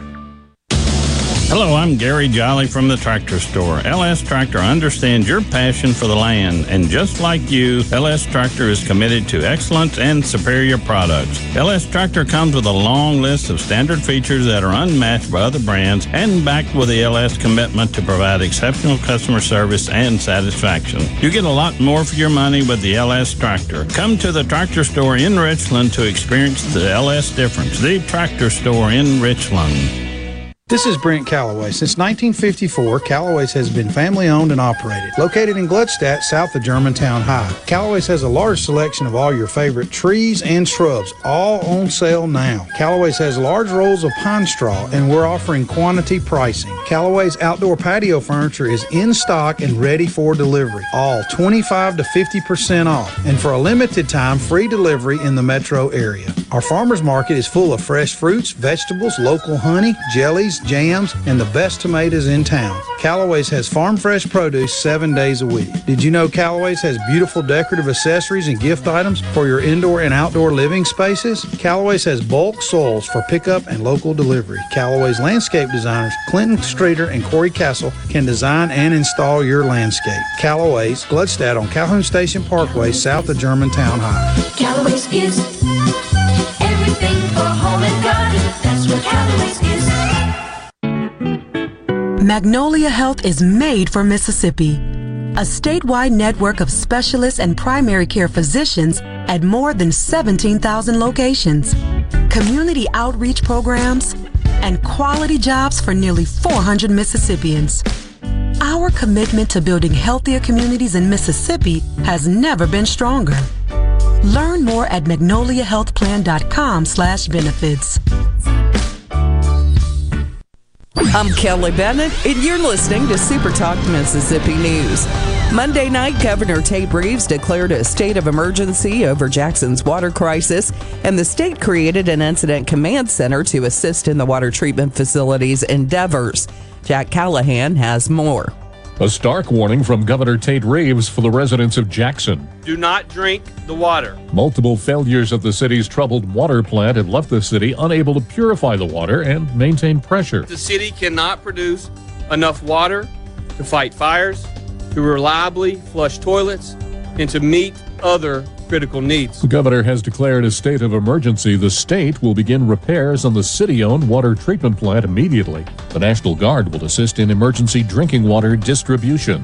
Mississippi Rapid Response Coalition, in partnership with the City of Jackson, will distribute bottled water daily. Locations and times can be found at supertalk.fm. Hey, it's Richard Cross from Sports Talk Mississippi. Join us every day for the College Football Fix, driven by Ford. Speaking of Ford, you already know that Ford trucks are built Ford tough and that the full line of Ford vehicles are built for the future. But did you know about the Ford Blue Advantage? When looking to buy a used Ford, it has everything on your used vehicle checklist. A gold-certified 172-point inspection, a comprehensive limited warranty backed by Ford, a Carfax report, and even a 14-day, 1,000-mile money-back guarantee. The Ford Blue Advantage, used car buying that's built for you. Taylor Construction Equipment in Mississippi is your new dealer for Hyundai and Bell Construction Equipment. Our construction products range from articulated dump trucks, track carriers, hydraulic excavators, mini excavators, and wheel loaders. The best construction equipment names in the business. Hyundai and Bell are in stock and backed by Taylor Sudden Service 24/7 service and support. Whether you're looking to rent, lease, or buy, call Taylor Construction Equipment at 833-773-3421 or TaylorConstructionEquipment.com. There's a ton of content from Super Talk Mississippi on our new YouTube channel. Just search Super Talk Mississippi on YouTube or go to supertalk.fm/YouTube. Be sure and subscribe for free to get the latest scoop on what's happening in Mississippi news, politics, sports, and the good things happening here in the state. Accurate information, in-depth analysis, and clear insight, all in one place. The Gallo Radio Show with Paul Gallo. Mornings on Super Talk Mississippi, the Super Talk app, and at supertalk.fm. Ready? I'm ready. Ready here. Middays with Gerard Gibert on Super Talk Mississippi.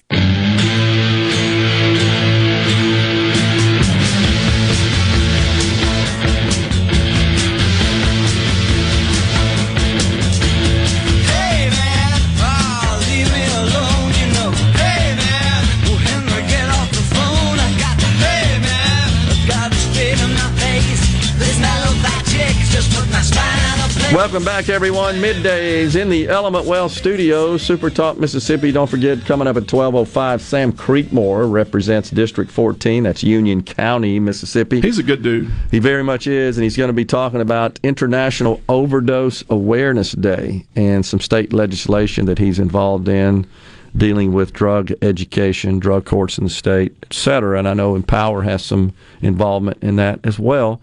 Jeremy in Caledonia on the ceasefire text line says, I have two daughters that could benefit from the loan payoff, but I am not for it. I'm old school. You pay for what you owe. Appreciate that, Jeremy. And I think a lot of people do feel that way. It's been rather interesting, Russ, is one way to describe it, to consume the reaction across the country. Very much split, seems to me, down the middle, pro and against student loan forgiveness. Some that are benefiting are against it. Some that are not are against it. Some that are benefiting are not only for it, they're screaming for more.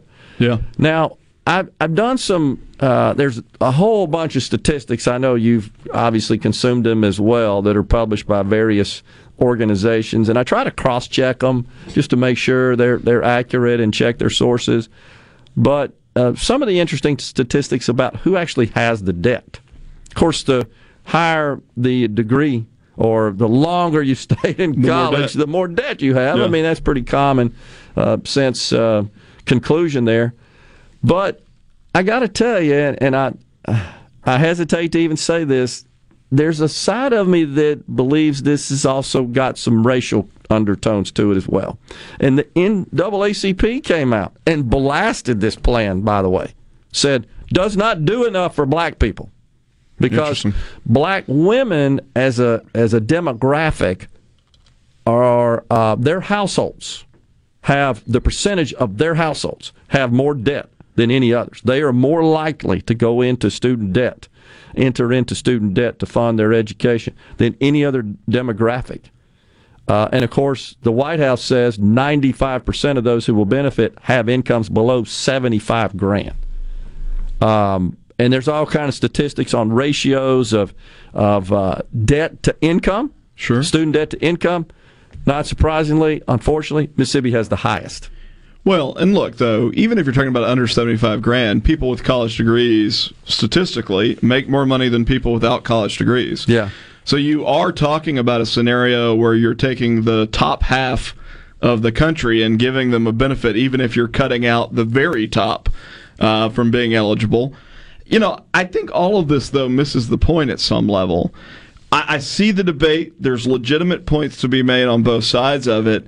I'm looking at it going, if you don't address what actually caused the student loan debt to climb to $1.8 trillion or whatever it is, yep.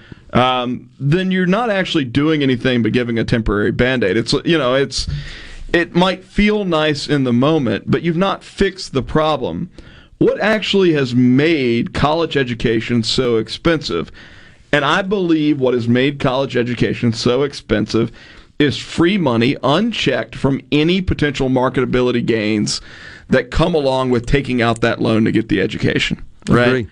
And so it allows colleges to spend an awful lot of money on climbing walls and lazy rivers and all sorts of nice amenities to attract students in, and the student almost becomes a mark. Yep. It's like, we know that you can get money, so how do we make this super attractive? And by making it super attractive, we're going to make it super expensive. Yep. Right? So look at the inflation numbers on college. I mean, we've been talking about inflation across consumer spending for the last 18 months. Yep. It pales into comparison to half a century of college tuition increases. We're talking 5x, the standard inflation rate over that same time period. And it's because we've made access to capital so easy with no consequence or no consideration of the actual outcomes. Are we making that student better off when they emerge from college? Are they able to more easily take care of their families when they emerge from college?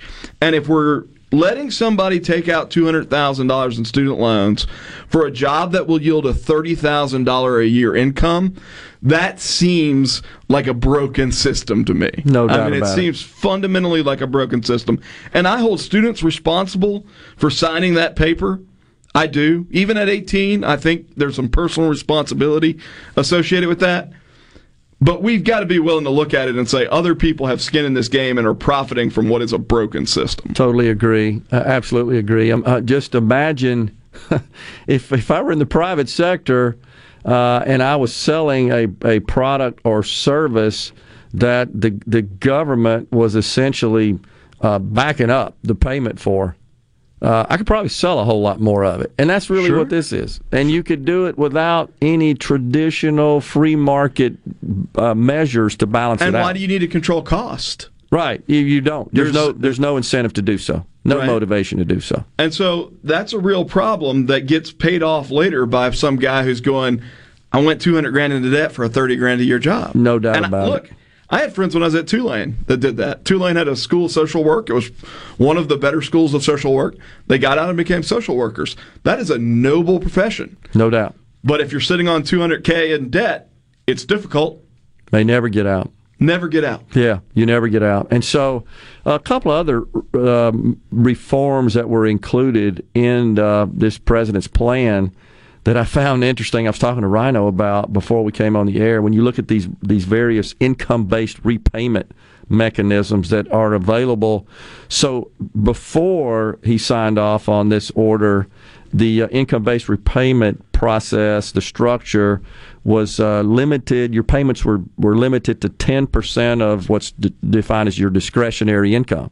Well, that's been halved to 5% when payments resume, if they ever resume. The other thing is, after paying for 20 years at that level, the remaining debt forgiven. That's been in place for a while. That has now been halved to 10 years.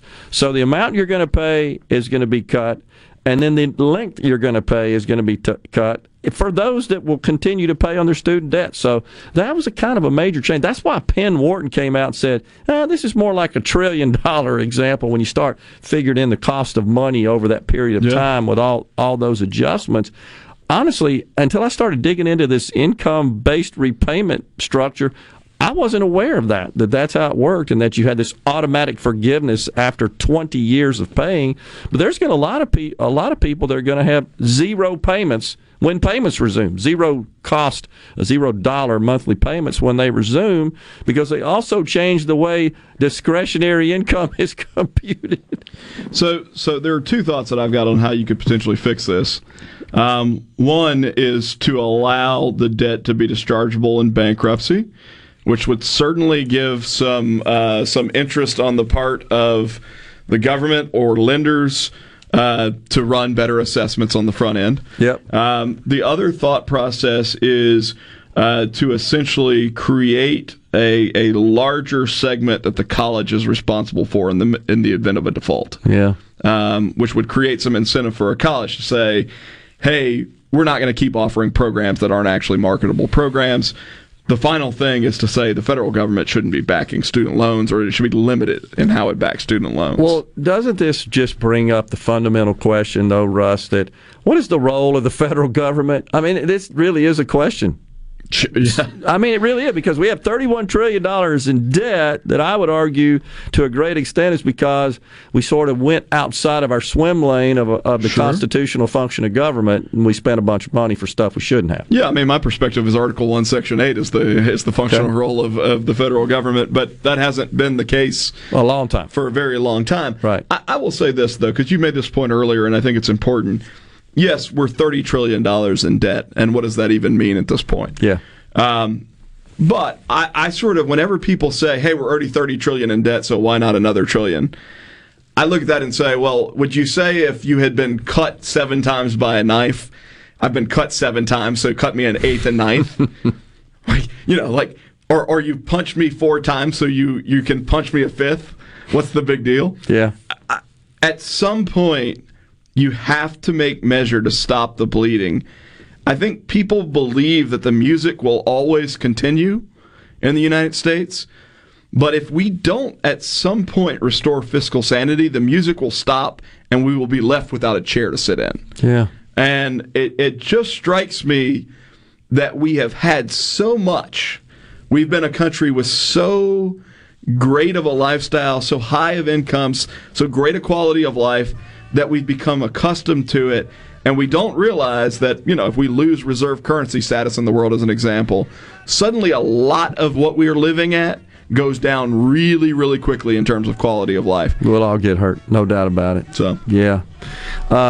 Anyhow, you want to come back for another? I got another thought I want to share with you if you can stay around. Yeah, sure. Yeah, we got Russ Latino, president of Empower Mississippi. It's just your great discussion about finding the root cause, whether it's water or education. Sure. Let's talk about that when we come back. Russ Latino, president of Empower Mississippi.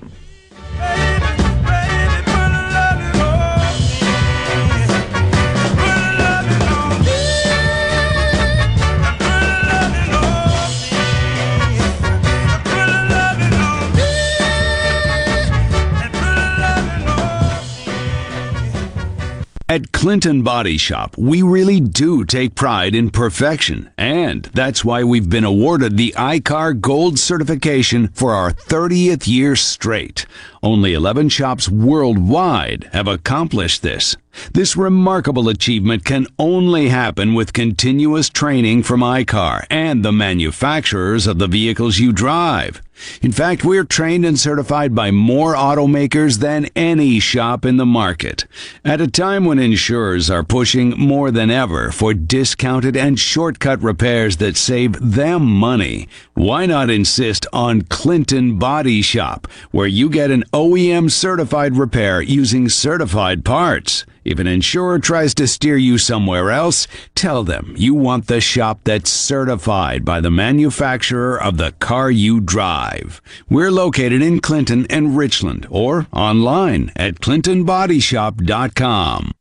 Your next deal on wheels is at Pinnacle Motors. Head on over to Highway 471 at Baker Lane and Vine Street in Brandon for that no-hassle experience on your next pre-owned car, truck, or SUV. Classics, from a 57 Chevy to a Corvette, we have those too. And grab that trailer to pull that four-wheeler, ATV, or tractor as well. Financing, warranties, and we'll buy your vehicle too. Pinnacle Motors is the place for you. Visit us online at PinnacleMotorsLLC.com. That's PinnacleMotorsLLC.com. Quality vehicles, affordable prices. Pinnacle Motors. Hi, this is Keith Halsey with Halsey Insurance. As your local independent insurance agency, we guarantee fast answers and friendly service. When you have questions, we are here with answers you can trust. Our specialty is home, auto, life, and all types of business insurance. Partnering with the top insurance carriers, let us shop your insurance and do the heavy lifting. We'll find you the best coverages with the lowest rates. Call 601-856-7707 or halseyinsurance.com. That's H-A-W-S-E-Y insurance.com.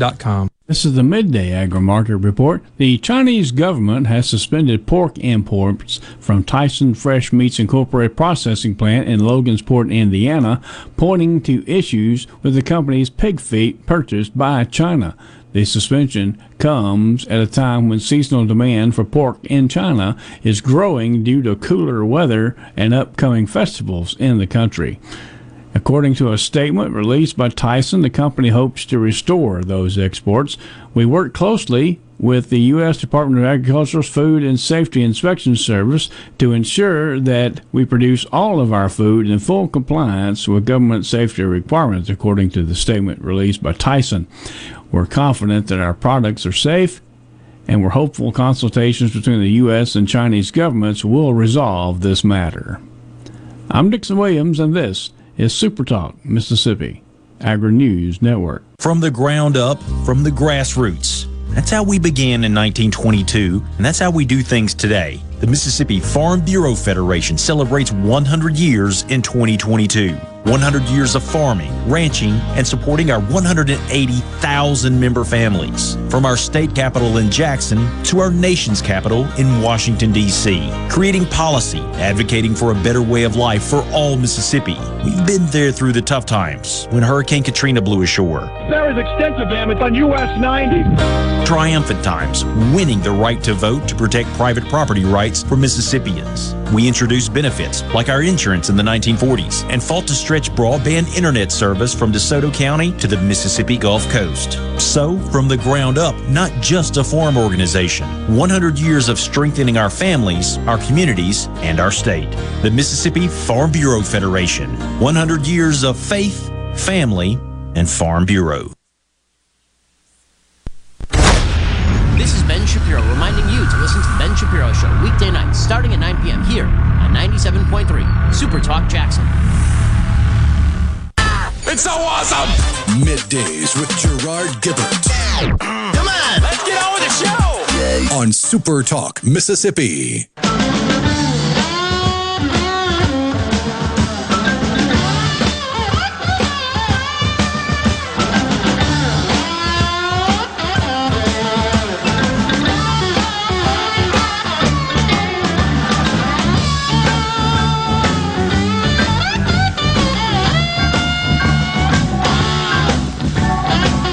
Welcome back, everyone. Middays in the Element Wealth Studios, Super Talk Mississippi. Rhino, please give the kangaroo a sedative.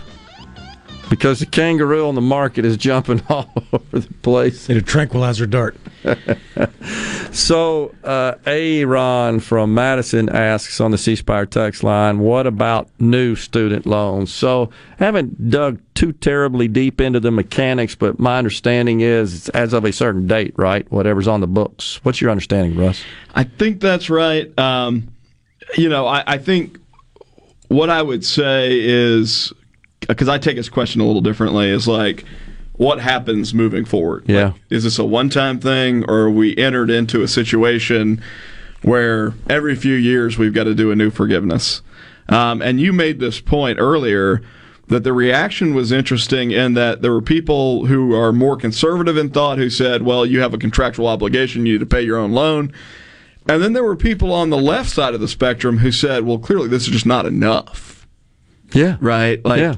You need to do a lot more. And so the real sort of debate here is a debate over who ultimately is responsible for paying for college. Yep, agree. And I think there probably is a certain element of the country that is not just looking for relief from debt that was too high relative to the degree that they obtained, but that fundamentally believe that the government has a responsibility to take care of people from cradle to grave.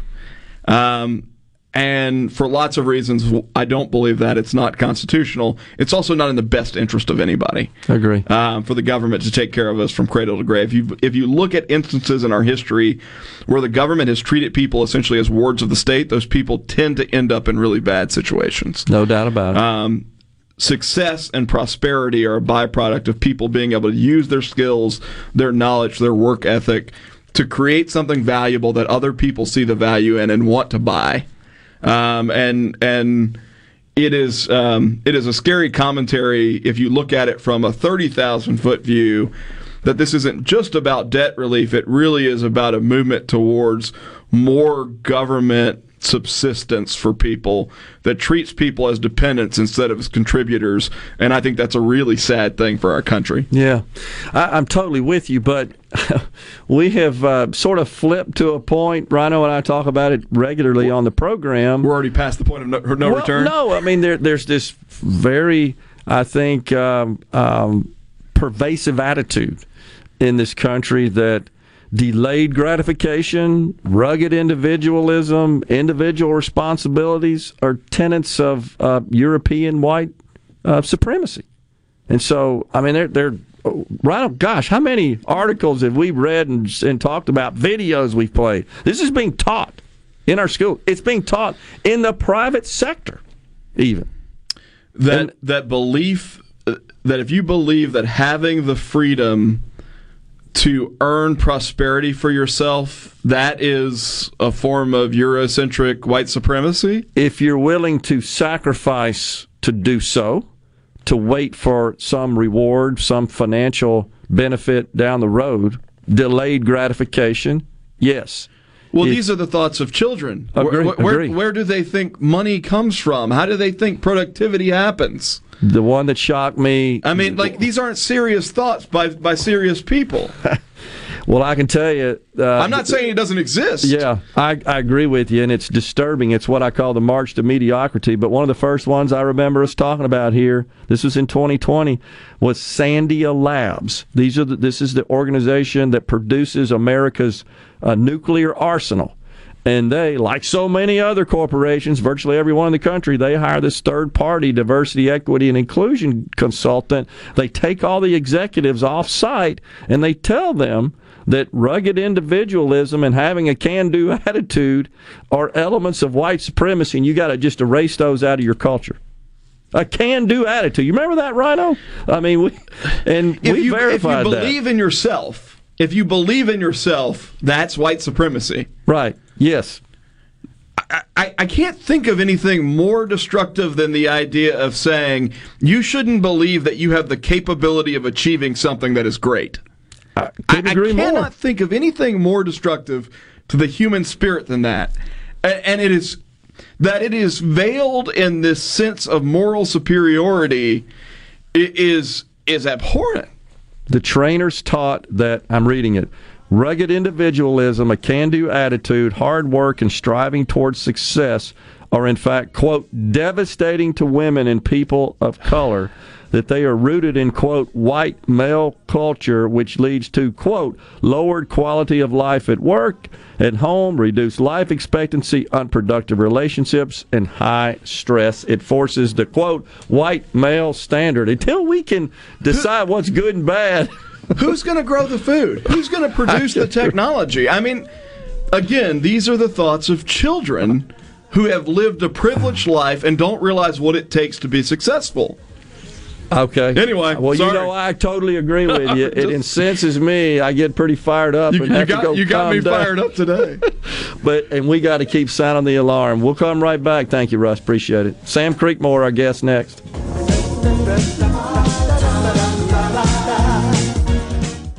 Your home for Ole Miss sports. WFMN Flora Jackson. Super Talk Mississippi. Powered by your tree professionals at Barone's Tree Pros. 601-345-8090. Fox News. I'm Chris Foster. The Justice Department in a court filing says more than 100 classified documents were recovered during the search of former President Trump's home in Florida. The filing includes a photograph of materials recovered during the August 8th search showing top secret markings. Before a search warrant was obtained, the court filing says attorneys for former President Trump claimed all records from the White House that remained at Mar-a-Lago were in a secure storage room. Fox's Jared Halpern. Another state's close to enacting a near-total abortion ban. A bill in South Carolina's legislature that could ban all abortions originally had no exceptions for rape or incest. The bill failed in its first vote in South Carolina's State House of Representatives Tuesday, but it was quickly rewritten to include such exceptions. That's Fox's Evan Brown. Florida House Democrat Charlie Crist is resigning, giving up his seat to focus on running for governor. America's listening to Fox News. As locals, ADS Security is committed to keeping the community safe. We're the same great company, same local office, with the same local service you've counted on for years. Visit us in Gluckstadt. ADS Security, 601-898-3105. Call today. Magnolia Health is made for Mississippi. A statewide network of specialists and primary care physicians at more than 17,000 locations. Community outreach programs, and quality jobs for nearly 400 Mississippians. Our commitment to building healthier communities in Mississippi has never been stronger. Learn more at magnoliahealthplan.com/benefits. Hey, this is Bob, and if you're like me, you like dealing with local people. Majestic Metals was founded in Mississippi in 1954 and are headquartered right in Gluckstadt. For complete metal building systems and steel roofing and siding, call the hometown folks. Majestic Metals, 800-647-8540 or online at majesticmetalsinc.com. I'm Caleb Sailors, and you're listening to Super Talk Mississippi News. Earlier today, the FDA authorized updated COVID-19 vaccine booster shots from Moderna and Pfizer. This is the first time updated COVID-19 vaccines have received emergency use authorization in the United States. Jared Halpern has the details. A new COVID booster shot could be available to Americans in a matter of days after the FDA gave authorization to a new recipe made by Pfizer and Moderna. The new vaccines combine the original recipe with updates specifically for Omicron variants BA4 and BA5, considered the most contagious strains. The U.S. has already purchased more than 170 million doses. Pfizer says it can ship up to 15 million by the end of next week. Still, it's unclear how widespread new booster shots will be. Only about half of fully vaccinated Americans got a first recommended booster dose, and a third of those 50 and older eligible for a second booster did so. Hey, Lucky Buck here. It's time to have more fun more often.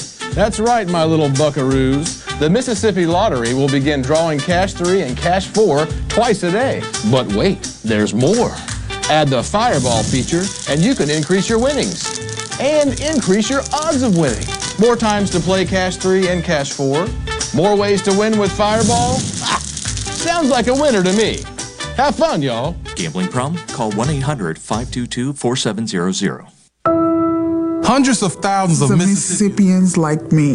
Like me. Depend on public benefits for health care, food, and housing. To receive these benefits, I cannot have more than $2,000 in my name.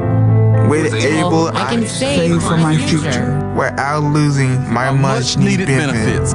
I couldn't plan on savings before, but now I am able. Visit MississippiAble.com to get started. As Mississippi's capital city remains under a boil water notice, Sarah Friedler, who serves as the general manager of one of Jackson's most historic restaurants, Brent's Drugs, talks about the challenges restaurants in the city are facing. We have to boil all of our water. It adds so many more steps. And it's just scary because day to day we don't know what will happen. In addition, Friedler mentioned that the restaurant spending has increased due to the need to outsource beverages. We have to outsource all of our drinks, which is very expensive for the business. Earlier today, President Joe Biden approved the state of Mississippi's emergency declaration regarding Jackson's water crisis. Now FEMA is authorized to identify, mobilize, and provide equipment and resources necessary to alleviate the impacts of the emergency. For more Mississippi news, sports, and politics, visit us online at supertalk.fm. With Super Talk Mississippi News, I'm Caleb Sailors. Are you thinking about retirement, or are you recently retired? Do you have a plan, or do you have a drawer full of statements? If your answer is the latter, then you're not retirement planning, you're retirement hoping. Risks and inflation are rising, and planning is critical now. At Element Wealth, our exclusive 360 process can create a strategy to help protect what you've worked so hard to build while still providing growth. To start the conversation, visit myelementwealth.com or call 601-957-6006, 601-957-6006. Taylor Construction Equipment in Mississippi is your new dealer for Hyundai and Bell Construction Equipment. Our construction products range from articulated dump trucks, track carriers, hydraulic excavators, mini excavators, and wheel loaders. The best construction equipment names in the business. Hyundai and Bell are in stock and backed by Taylor Sudden Service 24/7 service and support. Whether you're looking to rent, lease, or buy, call Taylor Construction Equipment at 833-773-3421 or TaylorConstructionEquipment.com. All the folks in the capital city metro area, love to have you join me tomorrow morning, 6 till 9, Gallo Show. We'll start your day the informed way. Super Talk Mississippi 97.3. Get ready to go beyond the headlines and join a meaningful conversation with people from around the state. Hello. You're listening to Middays with Gerard Gibert, here on Super Talk Mississippi.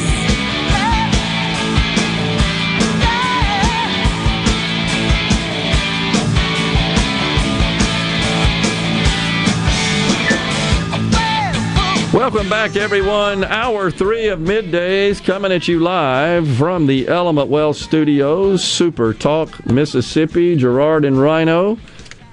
Go to myelementwealth.com or call 601-957-6006 to let Element Wealth help you find your balance between income, growth, and guarantees. Joining us now in the Element Wealth studio, Sam Creekmore. He represents District 16, which includes Union County, Mississippi. Representative Creekmore, thanks for coming on, sir. Thank you, Gerard, and I want to say thanks to Rhino. I requested some Journey. Okay, before. Absolutely. I knew you were a Journey fan. Yes, I am, sir. Too. Awesome. Yeah, we got that teasing us into the segments sometimes, but at the top of the hour when we flip over from the news, got a little Journey music to get us fired up. We appreciate that, too. All right, so today, as I understand it, is International Overdose Awareness Day. So tell us about that. It's a sobering topic, but yes, it is. It's every August 31st. And let me just give you a backstory how this came about. Last summer, we had a hearing in Judd B about the drug problems in the state of Mississippi. It's a hearing that I'm on Judd B. I was going to go, but it wasn't something I was looking forward to. Sure. And very, very tough conversations, very, just very sensitive and sad stories. And then at the end of the hearing, Nick Bain, one of your friends, and mine, and chairman of Judd B, says, all right, we're going to form a committee, and Creekmore's going to head it up to study this issue. So that was all news to me right then. So it's not something I went into with wanting to do, but once I got into it and really uncovered this issue, I mean, we have a serious epidemic in this country and in the state of drug use and drug overdose, and it's killing our people. And today, and thank you for having me on, especially today on Overdose Awareness Day, but we need to remember the families that have lost loved ones and the stigma that comes with it, and remove that stigma, and let's pray and love those people, because they're hurting every day from this terrible epidemic. And so many times, Gerard, that these aren't illicit drug users all the time. Some of them, they're taking a pill for the first time, and it's laced with fentanyl, and it kills them. Yeah, fentanyl. It took the size of a grain of salt is enough to kill you, and these are being manufactured by people who aren't pharmacists. And 4 out of 10, 40% of the drugs on the street today are laced with fentanyl. 40%. 40%. So it's like playing Russian roulette. And they disguise it as well, right? They do, and they make these pills where they're just like a pharmaceutical sold pill. It's got an initial on it or a number. I mean, it's scary, and so. Dang. And some other sobering facts, and these just blow me away. 2021, the most deaths in the history of our country, over 100,000 on overdose. Children, Gerard, children ages 10 to 14, the deaths had tripled since 2019. Dang. I mean, this is incredible. The number one cause of deaths in people 18 to 45 is drug overdose. It's not cancer. It's not a car wreck. It's not a gunshot. It's overdose. And what are we doing about it? Now, we read this stuff in the newspapers, and we came up, the legislature did pass the pill press bill, which is part of that came out of this subcommittee, but that's the only thing so far been able to do, and we've got other legislation, but let me keep on going with this. 70% of the drug deaths in Mississippi are due to fentanyl. Wow. Wow. I mean, over 500,000 have died in this country in the last 3 years. So, I mean, I'm not making this up. These are the sobering facts. And, we can't control. Where's fentanyl coming from? It's odorless. It's tasteless. It's coming across the border. And that's a disaster, and that's a whole other subject. But it's coming across the border in large numbers. You can get it through the mail. You can get off the dark web, and we can't detect it. So it's so easy to get. So how do we combat this? And part of what we came up with out of this committee is education. We've got to educate our people. I've learned so much just being through the committee and then studying. And then I do want to say there are some superstars and advocates for drug education in our state. Dr. Catherine Panel. Huge, and she's been on this show and on as a friend of Super Talk. She's helped me tremendously, and I want to say to the Capitol staff, Gwennetta Tatum, and one of the lawyers there, and their staff has been so helpful in gathering and helping craft a bill to help combat this drug issue we have in our state. But here's the deal: we start with education. We currently have a tobacco advisory and tobacco education, thanks to the lawsuit back in the day when we won over the tobacco companies. Well, that's been effective. Tobacco use has gone down in the state of Mississippi. Vaping's on the rise, and you make the case, that's replaced it. But the simple fact is tobacco use has gone down. Education works. Every child, every person, even you, at some point in your life, have to make a decision when you're faced with the choice of taking an illegal drug or not. Where does this drug come from? And the more educated you are, the better chance you're going to make the right decision. And right currently, we have we're relying on parents and relying on hopefully the teachers and the schools, but there is no program to educate people, even parents, on drug education and the seriousness of how just one pill can kill you and how fentanyl, how potent it is. So we've got a bill, and it's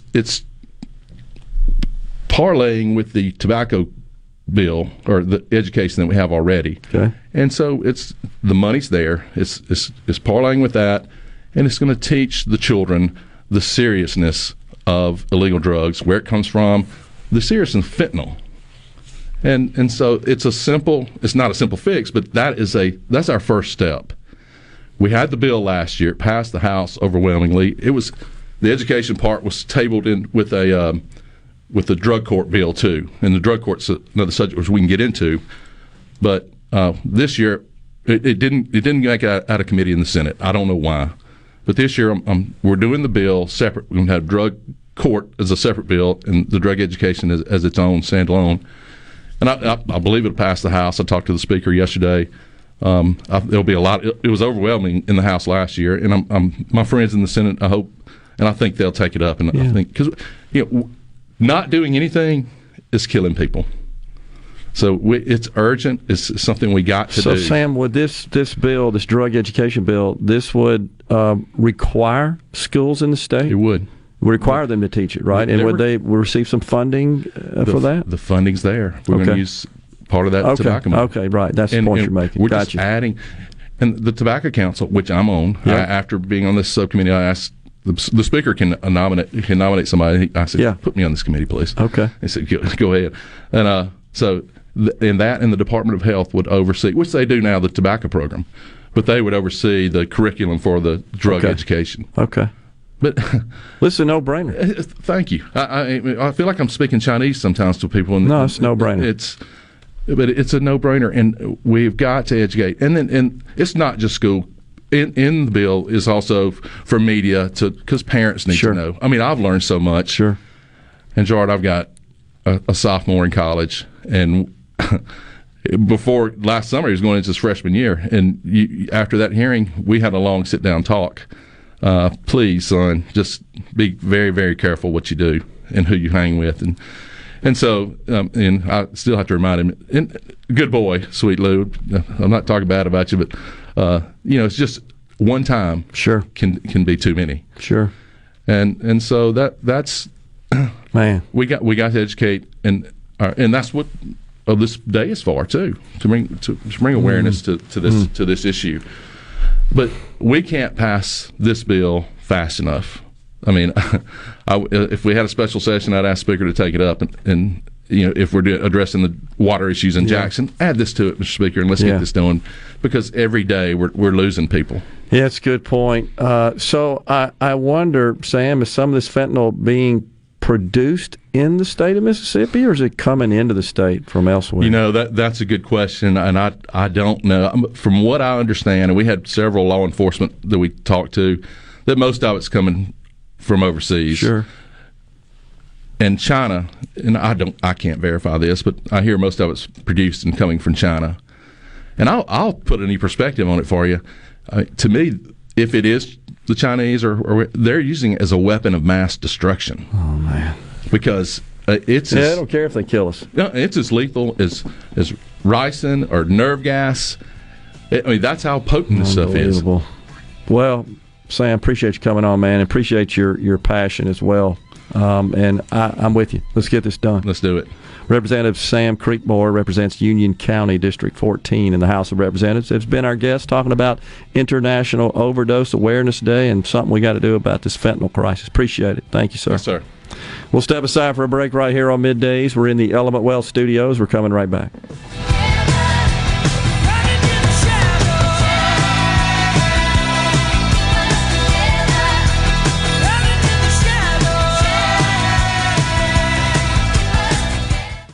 When you choose Roto-Rooter, you'll get honest estimates and no hassle guarantee, so you can get it fixed quickly and enjoy peace of mind. We're there for you 24 hours a day, 7 days a week, day and night, holidays, and weekends. We've been providing service to Mississippi for over 80 years. Call the original Roto-Rooter, 601-353-3333. Mention this ad to receive $25 off any service. Call Roto-Rooter, that's the name. Got a winkle troubles down the drain. Roto-Rooter. I'm Mason Irby, your Madison County Edward Jones financial advisor. We're all about financial investments, but we also value the investments of time, patience, and encouragement our young athletes receive from their coaches, teachers, and mentors. That's why Edward Jones is a proud sponsor of Madison Central football on Super Talk Jackson. Call me, Mason Irby, at 601-616-6872 or visit edwardjones.com for all your investment needs. Edward Jones, member SIPC. So how do you know if you have hail damage? Not all roof damage can be spotted from the ground. Gallo here. From experience, believe me, you need a pro that you can trust to give you an honest assessment of your roof. There's no better team than Watkins Construction and Roofing. You can trust them to give you an honest evaluation. The Watkins team will answer your call 24/7 and give you a complimentary roof inspection and estimate. Plus, count on them to get back with you as fast as the next business day. Financing is available. Count on the pros. Watkins, 601-966-8233. This hour of Middays with Gerard Gibert is sponsored by Innovative Health Clinic in Ridgeland. For personalized in-office treatment for urinary incontinence, erectile dysfunction, and neuropathy, they help you get your life back. You already know that Madison Cellars is Madison's favorite place to buy wine and spirits since 1988. On Highway 51 in the Madison Station Shopping Center, Madison Cellars has a hometown feel with a big city selection. Do you have a question about which wine to serve with a certain dish? Call 601-856-0931 and let their knowledgeable staff help you find the perfect match. Find out more at madisoncellars.net or stop by today. Madison Cellars on Highway 51 in the Madison Station Shopping Center. This is Dave Logan with Canon Nissan of Jackson. What's new, Dave? New Nissans are arriving daily. We are now offering a 2-year maintenance program on all new and pre-owned vehicles. Canon Nissan will match any competitor's prices on tires, batteries, and more. Nobody beats a Canon deal. Nobody. Hey, this is Will with Service Specialists. Are you looking for new employees, spending hours searching recruitment sites? For over 50 years, Service Specialists has been connecting hard-to-find qualified candidates for employers. We have candidates for all your administrative, professional, manufacturing, and industrial needs. Check us out online at servicespecialistltd.com. That's servicespecialistltd.com. Service Specialists, your expert recruiters helping employers and job candidates connect since 1967, with offices in Ridgeland, Canton, and Oxford. Gallo here with a special invitation to join us weekday morning, 6 to 9. Breaking news, quick shots, analysis, all right here on Super Talk Jackson 97.3. Now back to Middays with Gerard here on Super Talk Mississippi.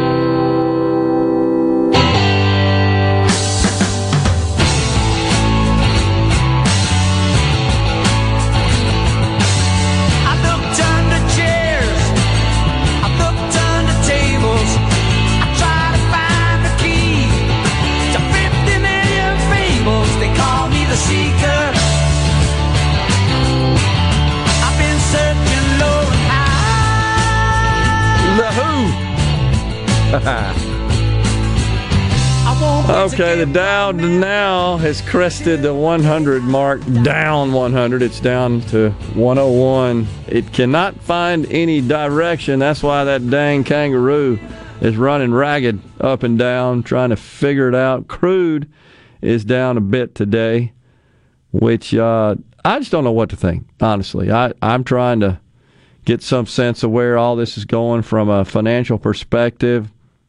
We had the ADP jobs report out today. You probably saw that, and that came in showing number of jobs added came in at half of what analysts predicted, and so that kind of makes you wonder what does the Fed do? How do they react? Because in general, when you see unemployment or employment moderate, and jobs aren't being created with such speed and vigor, the Fed sees that as contributing to combating inflation, deflationary. And they may back off a little bit. But I don't know. You got some of those analysts that say we're set for a couple of 75 basis point rate hikes before the end of the year. That would bump the Fed funds rate up to about 4%.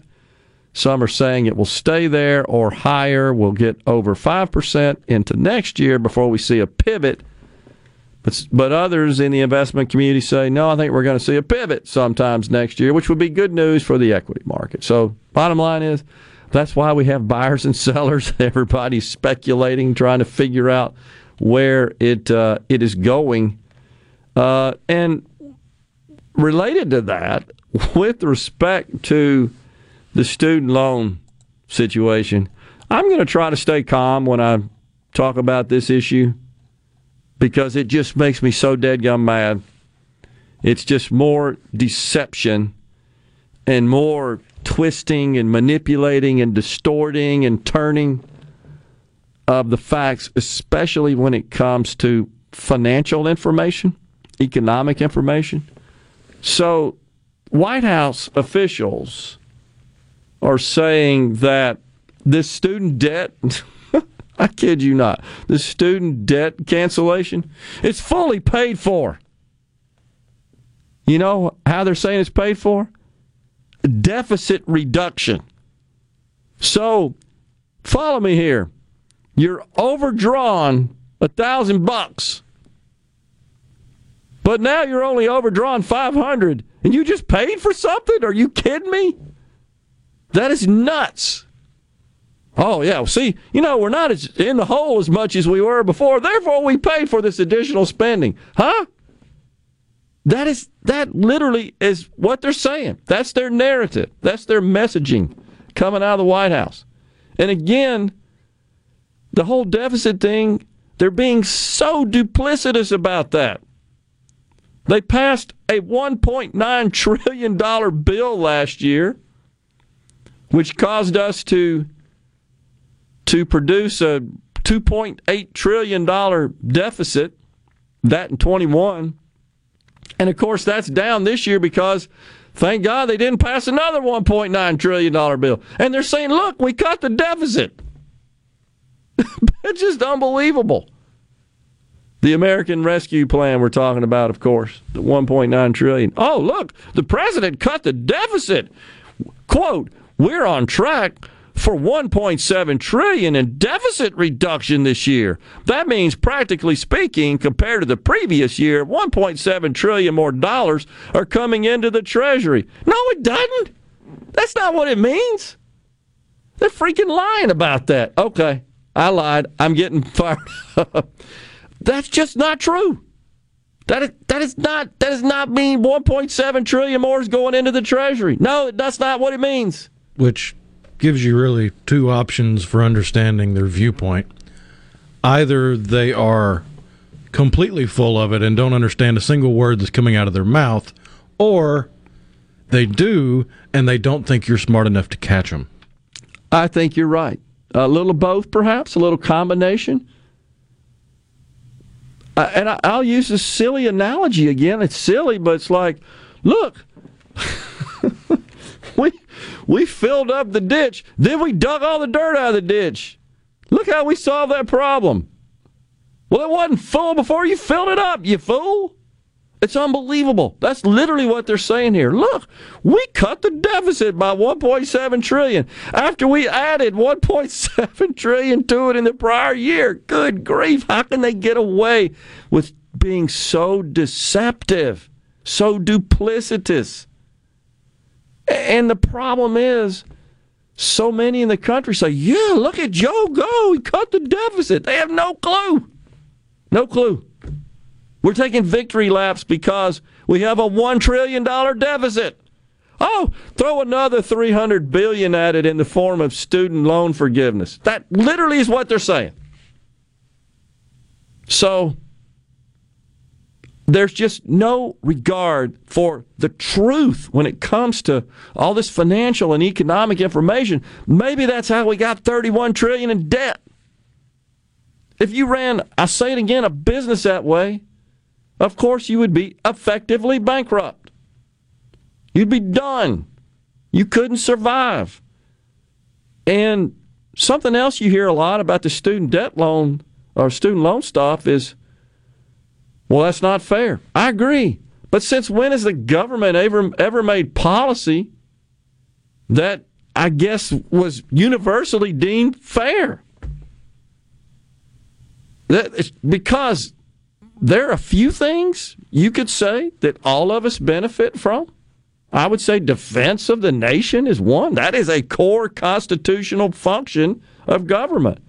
But once you get into all these programs, all bets are off. You can't make them fair. Fair? There's no such thing as fair. You can't even agree on what's fair. the definition thereof. How in the world are you going to enact policy that's fair? It's not fair. There's no such thing. Here's an entire generation in the civil rights movement making life more fair, only for the next generation to come along and spit in the face of all the work that was done and call it privilege. That's absolutely right. It's interesting you say that, because I did, when Russ was on, I was talking about, I got him pretty fired up, that NAACP is saying this student debt forgiveness is unfair. Here's what they said. Finally, it might just be student debt cancellation week this week. In the coming days, President Biden, this was just before he did it, has the opportunity to cancel at least $50,000 per borrower to address the student debt crisis that has burdened black borrowers and families across America. As time continues, the needs of the American people have not and will not change without substantial cancellation. Student debt repayment can be paused over and over again. There's no reason why the president cannot cancel a minimum of $50,000. Do it to reduce the racial wealth gap. Do it to capture the interest of many who will participate in the November election. Do it for the future of American families and communities. You will be grateful you did. So that's the official statement from the NAACP, and they've also published just a ton of statistics. Black borrowers typically owe 50% more in student debt upon graduation. On average, black borrowers have $53,000 in student loan debt 4 years after graduation, almost twice as much as their white counterparts.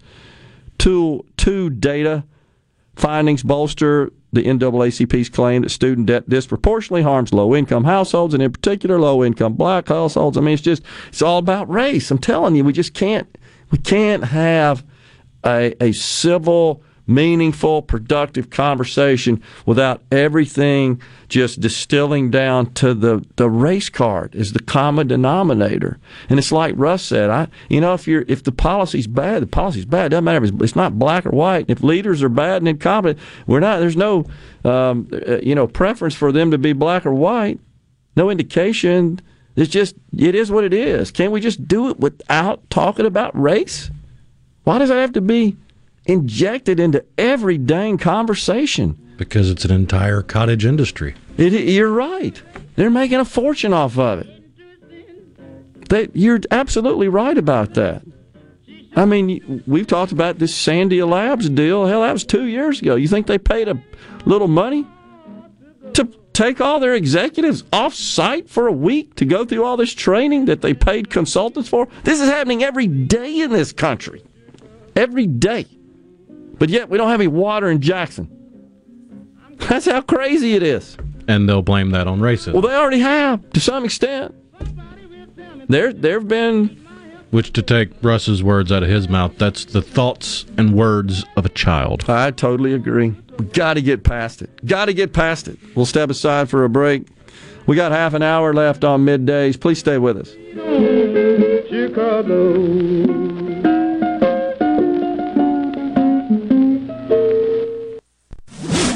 From the SeabrookPaint.com Weather Center, I'm Bob Sullender. For all your paint and coating needs, go to SeabrookPaint.com. Today, a 20% chance of rain, mostly sunny, high near 91. Tonight, mostly clear, low around 69. Beautiful day on tap for Thursday, mostly sunny, high near 90 degrees. And finally, Friday, a 60% chance of showers, partly sunny, high near 90 degrees. This weather brought to you by our friends at Gaddis McLaurin Mercantile in downtown Bolton. Shop local. Gaddis McLaurin Mercantile, your building supply expert since 1871. You hear those notifications? That's small businesses in America taking off on TikTok. Businesses like Porky's Hot Dogs. I've got another good one for y'all today, our peanut butter and jelly dog. Their homemade hot dog videos pull in diners from across the country. And there's Matt Fixit, your local handyman, just building a business. Holy frickin' drywall repair. We've got a bathtub above this kitchen. Over 1 million people saw that video, and new customers are still flying in. American small business booms on TikTok. Magnolia Health is made for Mississippi. A statewide network of specialists and primary care physicians at more than 17,000 locations, community outreach programs, and quality jobs for nearly 400 Mississippians. Our commitment to building healthier communities in Mississippi has never been stronger. Learn more at magnoliahealthplan.com/benefits. Family Termite is a proud VIP sponsor of the Handyman Show on Super Talk Mississippi.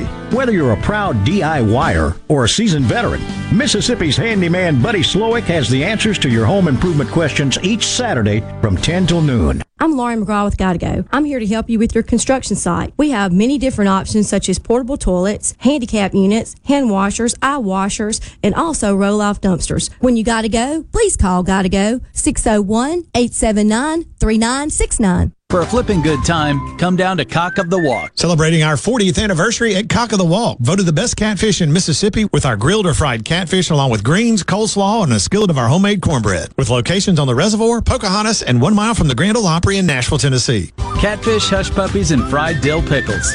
For a flipping good time, come down to Cock of the Walk. I like chicken. I like fish. I like hush puppies. I love it. Catfish is excellent. For a flipping good time, come down to Cock of the Walk. Guys, have Viagra and Cialis let you down? It can get you to the point where you think your best days are behind you. Well, think again. If you suffer from any type of erectile dysfunction, regardless of your age or medical history, Innovative Health Clinic in Ridgeland can help. Their treatment options work without pain, needles, surgery, or medications, and no downtime using the latest proven technology. Call 601-944-5585 or visit innovativehealthclinic.net for an appointment today. I'm Caleb Sailors, and you're listening to Super Talk Mississippi News. Earlier today, the FDA authorized updated COVID-19 vaccine booster shots from Moderna and Pfizer. This is the first time updated COVID-19 vaccines have received emergency use authorization in the United States. Jared Halpern has the details. A new COVID booster shot could be available to Americans in a matter of days after the FDA gave authorization to a new recipe made by Pfizer and Moderna. The new vaccines combine the original recipe with updates specifically for Omicron variants BA4 and BA5, considered the most contagious strains. The U.S. has already purchased more than 170 million doses. Pfizer says it can ship up to 15 million by the end of next week. Still, it's unclear how widespread new booster shots will be. Only about half of fully vaccinated Americans got a first recommended booster dose, and a third of those 50 and older eligible for a second booster did so. Play the newly renovated Dancing Rabbit. Golf Magazine's the Augusta you can play. In the rolling hills of Mississippi, it's one of the Southeast's most awarded destinations. Dancing Rabbit boasts two critically acclaimed par 72 courses, the Oaks and the Azaleas. With great stay and play packages starting at just $143, Dancing Rabbit will quickly become your home away from home. Only at Dancing Rabbit Golf Club, a Pearl River Resort destination, Choctaw, Mississippi. Visit DancingRabbitGolf.com to book your tee time. This is Jake Mangum, player for the New York Mets organization and former Mississippi State Bulldog. I've been a loyal Farm Bureau customer for years now. Why? It's simple. Because since day one, Farm Bureau has provided me with exceptional customer service and competitive insurance rates. They work hard for my business, and they'll work hard for yours. If you aren't already on the team, it's time to join Farm Bureau. Visit favrates.com for great rates on home and auto insurance, or find a local agent at msfbins.com. Farm Bureau Insurance. Go with the home team. Mississippi loves high school football, and now you can stream tons of high school football games from across the Magnolia State each Friday night just by going to supertalk.fm/highschool. That's supertalk.fm/highschool. And of course, on Friday nights during the season, there's always a game on your local Super Talk radio station. The season's on the line. Touchdown! When it comes to high school football in Mississippi, nobody does it like we do. We are Super Talk Mississippi. You're listening to Middays with Gerard Gibert, here on Super Talk Mississippi.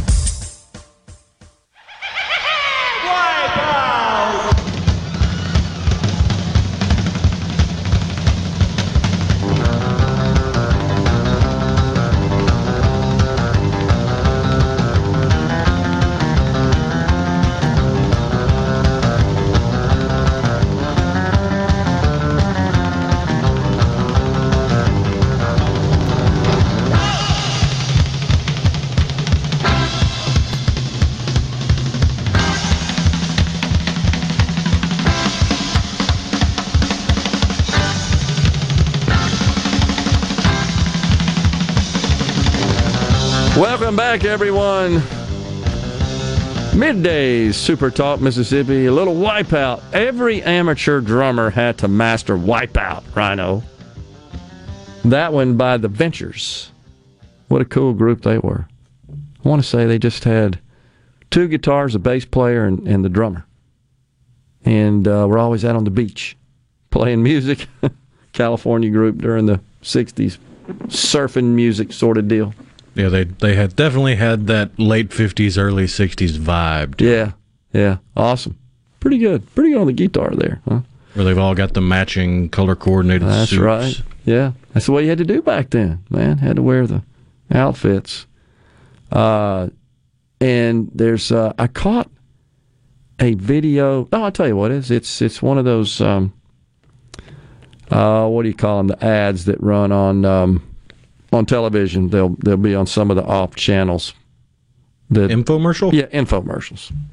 And there's one that is featuring CDs that you can buy. Oh yeah, DVDs actually, and they are Ed Sullivan's various bands that he had on. Oh. Yes, yeah, and of course. It's cool to watch the promos of that because it's the Beatles and the Animals and the Association and all these bands that were popular back then.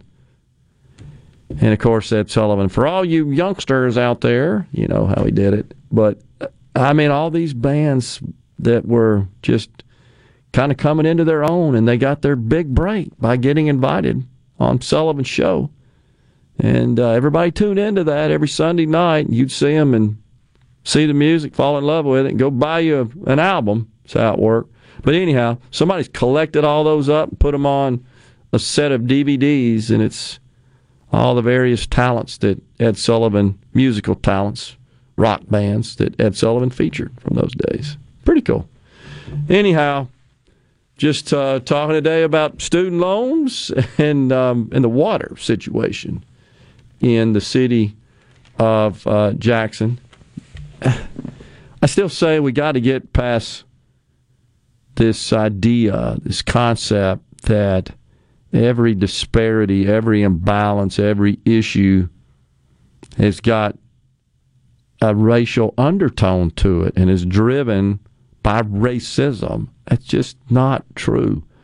I refuse to accept that. And so we have...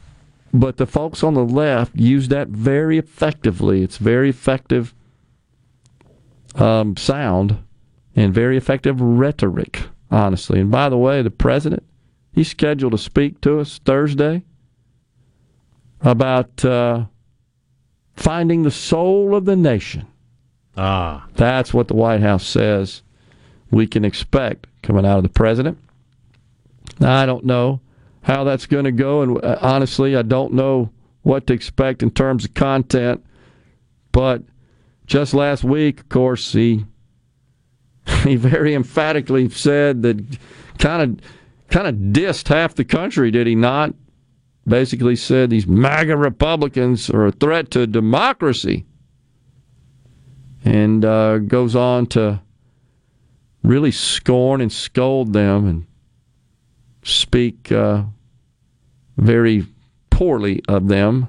It's just crazy to me that this is a guy we were told was supposed to unite us and represent us all, is throwing that rhetoric around, and I guess it's popular. That's all I know, and I guess it gives them a boost as we got the midterms coming up. Considered valuable in the campaign on the campaign trail. I just think it's inappropriate, honestly, for a sitting president, a candidate for president. I mean, this is kind of like the Hillary Clinton deplorables moment, is it not? It just doesn't go well, in my view. You may disagree, but to issue personal attacks like that and to complain and denounce them as a threat to democracy. And, of course, what's top of that list? Reproductive rights. It's a threat to democracy because you oppose abortion. You're a threat to democracy if you want true, accurate, valid elections, and you only want people who are qualified legally to vote to cast a single vote. That's a threat to democracy. If you're in the camp that respects our flag and our legacy constitutional values, you're a threat to democracy. I mean, literally, that's the message there. It kind of blows me away. And it's racist to hope that someone can get an ID before they vote. But if you're in New York, you better have an ID to buy whipped cream. I saw that. What in the wide world of sports is that all about? Whippets. Oh. Getting high off the propellant in the whipped cream can. Oh, my God. Killing brain cells thousands at a time for a 10-second high. Well, of course, Governor Kathy Hochul now, you've seen the viral video circulating where she basically implores all those who don't subscribe to and abide by New York values, just go on out here, go to Texas, go to Florida. It's unbelievable from a sitting governor. From the party of unity. Yeah, exactly. And tolerance, right? Oh, they're so tolerant. Just really is incredible. Mo says, remember, talking about the deficits and debt, kind of pivot a bit here, says, remember, Gerard, you're talking about people who plan on a spending increase each year, and if spending stays flat, they consider that a spending cut. I know, Mose, unfortunately. It is apparent that what the president and his staff think of us conservatives. I will not listen to anything that he has to say. Yeah, it's kind of hard to listen to a president talking about the soul of the country when he did such a good job raising his kid to suck his soul through the hole in the crack pipe. That's very true. That's very true. Never seen a president attack voters the way Biden has. I agree, CJ. I mean, Trump, I think, was really good about attacking his opponents and his detractors, but I don't remember. In fact, as I recall, don't you remember him saying to black voters, hey, give it a try. What do you got to lose? Clearly it ain't happening now for you. Remember that? Appealing to them? I actually thought that was a pretty good strategy. What you're doing over and over again, not improving the quality of your life, certainly the way they purport it to. I agree with you. Let's see. Thomas in Greenwood said that he doesn't believe that our education system should be involved in teaching students about the hazards of drugs and the risks of drugs, use of drugs, and drug abuse. He says it's the parents' job. I mean, you could extend that, though, Thomas, to everything that's taught in schools, right? It's the parents' job to teach, I don't know, math, history. So we just should just transition everything to homeschooling. I mean, I don't have a problem with teaching about the hazards and the risks and the dangers of drug abuse in schools. I would also say that they're should be in a position to do a way better job than parents at home. And then don't also overlook the fact that many of these kids don't have any parents at home, or certainly lacking a parent. So I don't have a problem with that.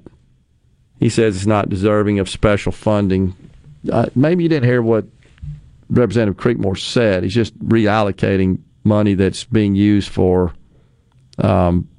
education on tobacco use, hazards of tobacco use.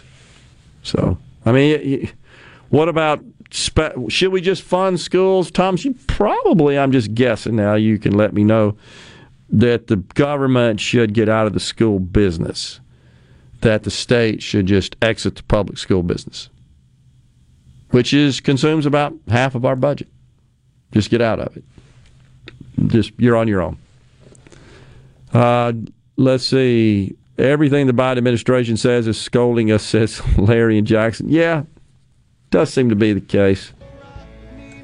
I agree. That's the whole Democrat Party and everybody leaning left. They're all woke scolds. Yeah, that is true.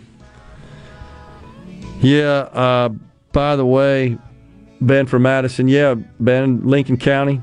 We talked about that earlier. They sure did. They had a referendum to override the decision of the county to opt out of the medical cannabis program. The referendum was successful, and so the county will be participating into the program, as a result of the vote. It was a close vote, but voters voted to opt in.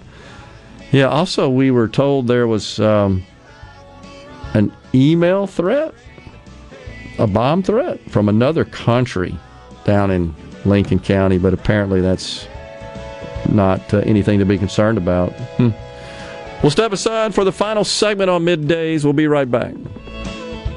This is Brent Callaway. Since 1954, Callaway's has been family-owned and operated. Located in Gluckstadt, south of Germantown High, Callaway's has a large selection of all your favorite trees and shrubs, all on sale now. Callaway's has large rolls of pine straw, and we're offering quantity pricing. Callaway's outdoor patio furniture is in stock and ready for delivery, all 25 to 50% off, and for a limited time, free delivery in the metro area. Our farmers market is full of fresh fruits, vegetables, local honey, jellies, jams, and the best tomatoes in town. Callaway's has farm fresh produce 7 days a week. Did you know Callaway's has beautiful decorative accessories and gift items for your indoor and outdoor living spaces? Callaway's has bulk soils for pickup and local delivery. Callaway's landscape designers Clinton Streeter and Corey Castle can design and install your landscape. Callaway's, Gluckstadt on Calhoun Station Parkway, south of Germantown High. Callaway's is everything for home and garden. That's what Callaway's is. Hi, this is Keith Halsey with Halsey Insurance. As your local independent insurance agency, we guarantee fast answers and friendly service. When you have questions, we are here with answers you can trust. Our specialty is home, auto, life, and all types of business insurance. Partnering with the top insurance carriers, let us shop your insurance and do the heavy lifting. We'll find you the best coverages with the lowest rates. Call 601-856-7707 or halseyinsurance.com. That's Hawsey Insurance. Hello, I'm Gary Jolly from the Tractor Store. LS Tractor understands your passion for the land, and just like you, LS Tractor is committed to excellence and superior products. LS Tractor comes with a long list of standard features that are unmatched by other brands and backed with the LS commitment to provide exceptional customer service and satisfaction. You get a lot more for your money with the LS Tractor. Come to the Tractor Store in Richland to experience the LS difference. The Tractor Store in Richland. For all your glass needs, call Venable Glass Services. Glass Networks, they're going to try and steer you to use their own glass shop. Well, you can tell your insurance you want to use Venable Glass, and there'll be no additional cost to them to get the highest quality glass. Venable Glass is locally owned and operated, and they do windshield replacement and rock repair right there in their shops, or they'll even come to you in the Tri-County area for free. That's right, free mobile service. At Venable Glass, they also do frameless and frame shower doors, mirrors cut to size and installed, picture frame glass, tables, desktops, insulated glass, plexiglass, commercial storefronts, and heavy equipment glass. Venable Glass. They'll come out and give you a free estimate. They want to work hard for your business. Venable Glass. Open Monday through Friday, 8 to 5, and on Saturday, 8 to noon. Hey, there's two locations, too, in Ridgeland at 660 Highway 51 North and Brandon at 209 Woodgate Drive South in Crossgates. Check them out on the web at venableglass.com. Remember, for all your glass needs, call Venable Glass Services, 601-605-4443. The first ever Good News Gospel Festival will take place on the lawn at Grammy Museum, Mississippi on Saturday, September 3rd. The Good News Gospel Festival will celebrate the rich heritage of gospel music in the Mississippi Delta, featuring performances by the Grammy-winning Mississippi Mass Choir and many more. To learn more about this free community event, as well as other upcoming programs and Grammy Museum's current exhibit, MTV Turns 40, I Still Want My MTV, visit GrammyMuseumMS.org. Pine Grove Behavioral Health understands that lasting recovery and healing begins at the roots of who we are. Transformation is deeply woven into the core of each individual through broad-reaching treatment options. As a result, we have gained a reputation as one of the nation's most comprehensive treatment campuses, drawing on expertise and multiple whole-life treatment programs to effectively address the real complexities of life and addiction. Call 1-888-574-HOPE or visit pinegrovetreatment.com for more information. One place, many solutions. Arm yourself with everything you need to take on your day. Wake up with Gallo tomorrow on 97.3 FM. Super Talk Mississippi. Listening to Middays with Gerard here on Super Talk Mississippi.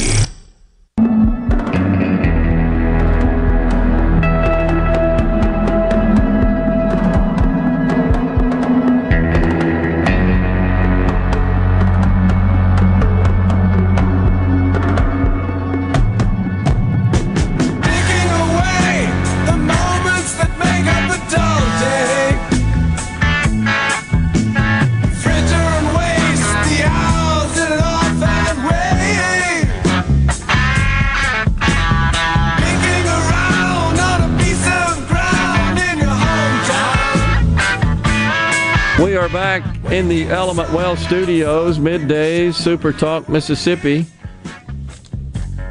Don't forget high school football back on Super Talk Mississippi. Catch a local game on just about every Super Talk Mississippi station. Plus, you can stream a ton of games and get up-to-the-minute scores from across the entire state by going to supertalk.fm/highschool or by clicking on sports on the Super Talk Mississippi app. And then the scoreboard preview show on Fridays at 6 p.m., the Farm Bureau Insurance Company scoreboard show at 10 p.m. on Friday nights. So the Biden administration is really sending their troops out to try to really boost the favorability of this student debt forgiveness program. Here's someone from the Biden administration, an advisor, weighing in. Listen.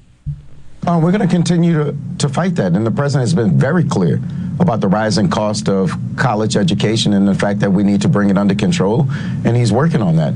But let me be clear about all those criticisms. We have a bunch of things in this country. This country is not a zero-sum game where somebody has to fail for others to succeed.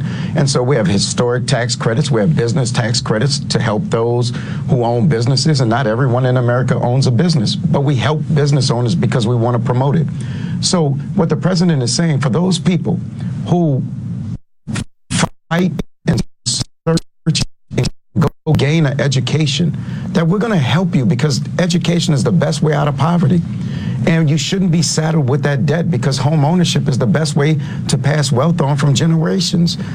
So this is about helping working class people. 90% of this benefit will go to people who earn less than $75,000 a year. So those plumbers and electricians and police officers and teachers, this will help their children reach that American dream that they want.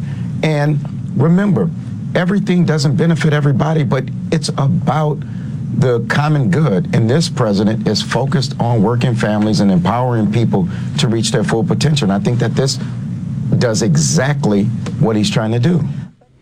The common good. There you go. The greater good. Yeah. So, I mean, there's so much to unpack there, but my main takeaway from that, and it's actually like a 7-minute interview there. We just played an excerpt of it. My main takeaway from that interview, that line of thinking, is that what is the role of government? If we're saying here, as this person is, this is the right thing to do, and this is how people get a part of the American dream, for us just to forgive their debt. So we're promoting bad behavior to encourage the passage down of generational wealth and home ownership so they can tax you later on your generational wealth. Pretty much. That's a good way to put it. Yep, that's pretty much right. But that's the fundamental problem. I think the crossroads, the inflection point in the country is, what is the role of government? All levels, but in particular at the federal level. Because clearly, well, by the way, what did he say? Let me be clear. Many times. So the government should have never gotten involved in the student debt loan business to start with, right? I think that's that. So it's the same old thing. They get involved in something they shouldn't have gotten involved in. They have no idea what they're doing. They screw it up, and then they come out with a new program to fix it. I mean, rinse, repeat. That's what happens over and over again. And this student debt, student loan, higher ed situation is no different. I say again, the fundamental problem is, as Russ and I were talking about, what's the proper measurement of success in education? Right now, for the most part, higher ed, it's degrees, right? They brag, they boast, they promote. Look at all the degrees we conferred, right? Oh, yeah. That's their calling card. It's their resume. That don't mean squat. That don't mean anything. What they should be measuring is to what extent, to the degree, and some way to quantify how their graduates go on to contribute to society, and how are they successful? Are they producing value? Well, the problem with that is you can't get anybody to agree on value. Well, that's true. You'd have some on the left that would say interpretive dance is just as valuable as nuclear physics. Well, that's true. That's a good point. And then consider the number of people in this country that didn't go to college whatsoever and produced enormous value. Enormous value. Lots of people. Bill Gates. You may not like him. I don't like his politics, but you cannot deny that his inventions and his work created and produced an immeasurable value for society, for the world. I'm not trying to give him props as a person, because I think he's got baggage and issues. But as an entrepreneur, a technologist, he did a lot. And there's a long list. Michael Dell, Zuckerberg, Steve Jobs. Don't have any degrees, but that's what we measure. See the problem there? We're out of time, folks. Back in the studio tomorrow. Until then, stay safe. God bless. A Super Talk Mississippi media production.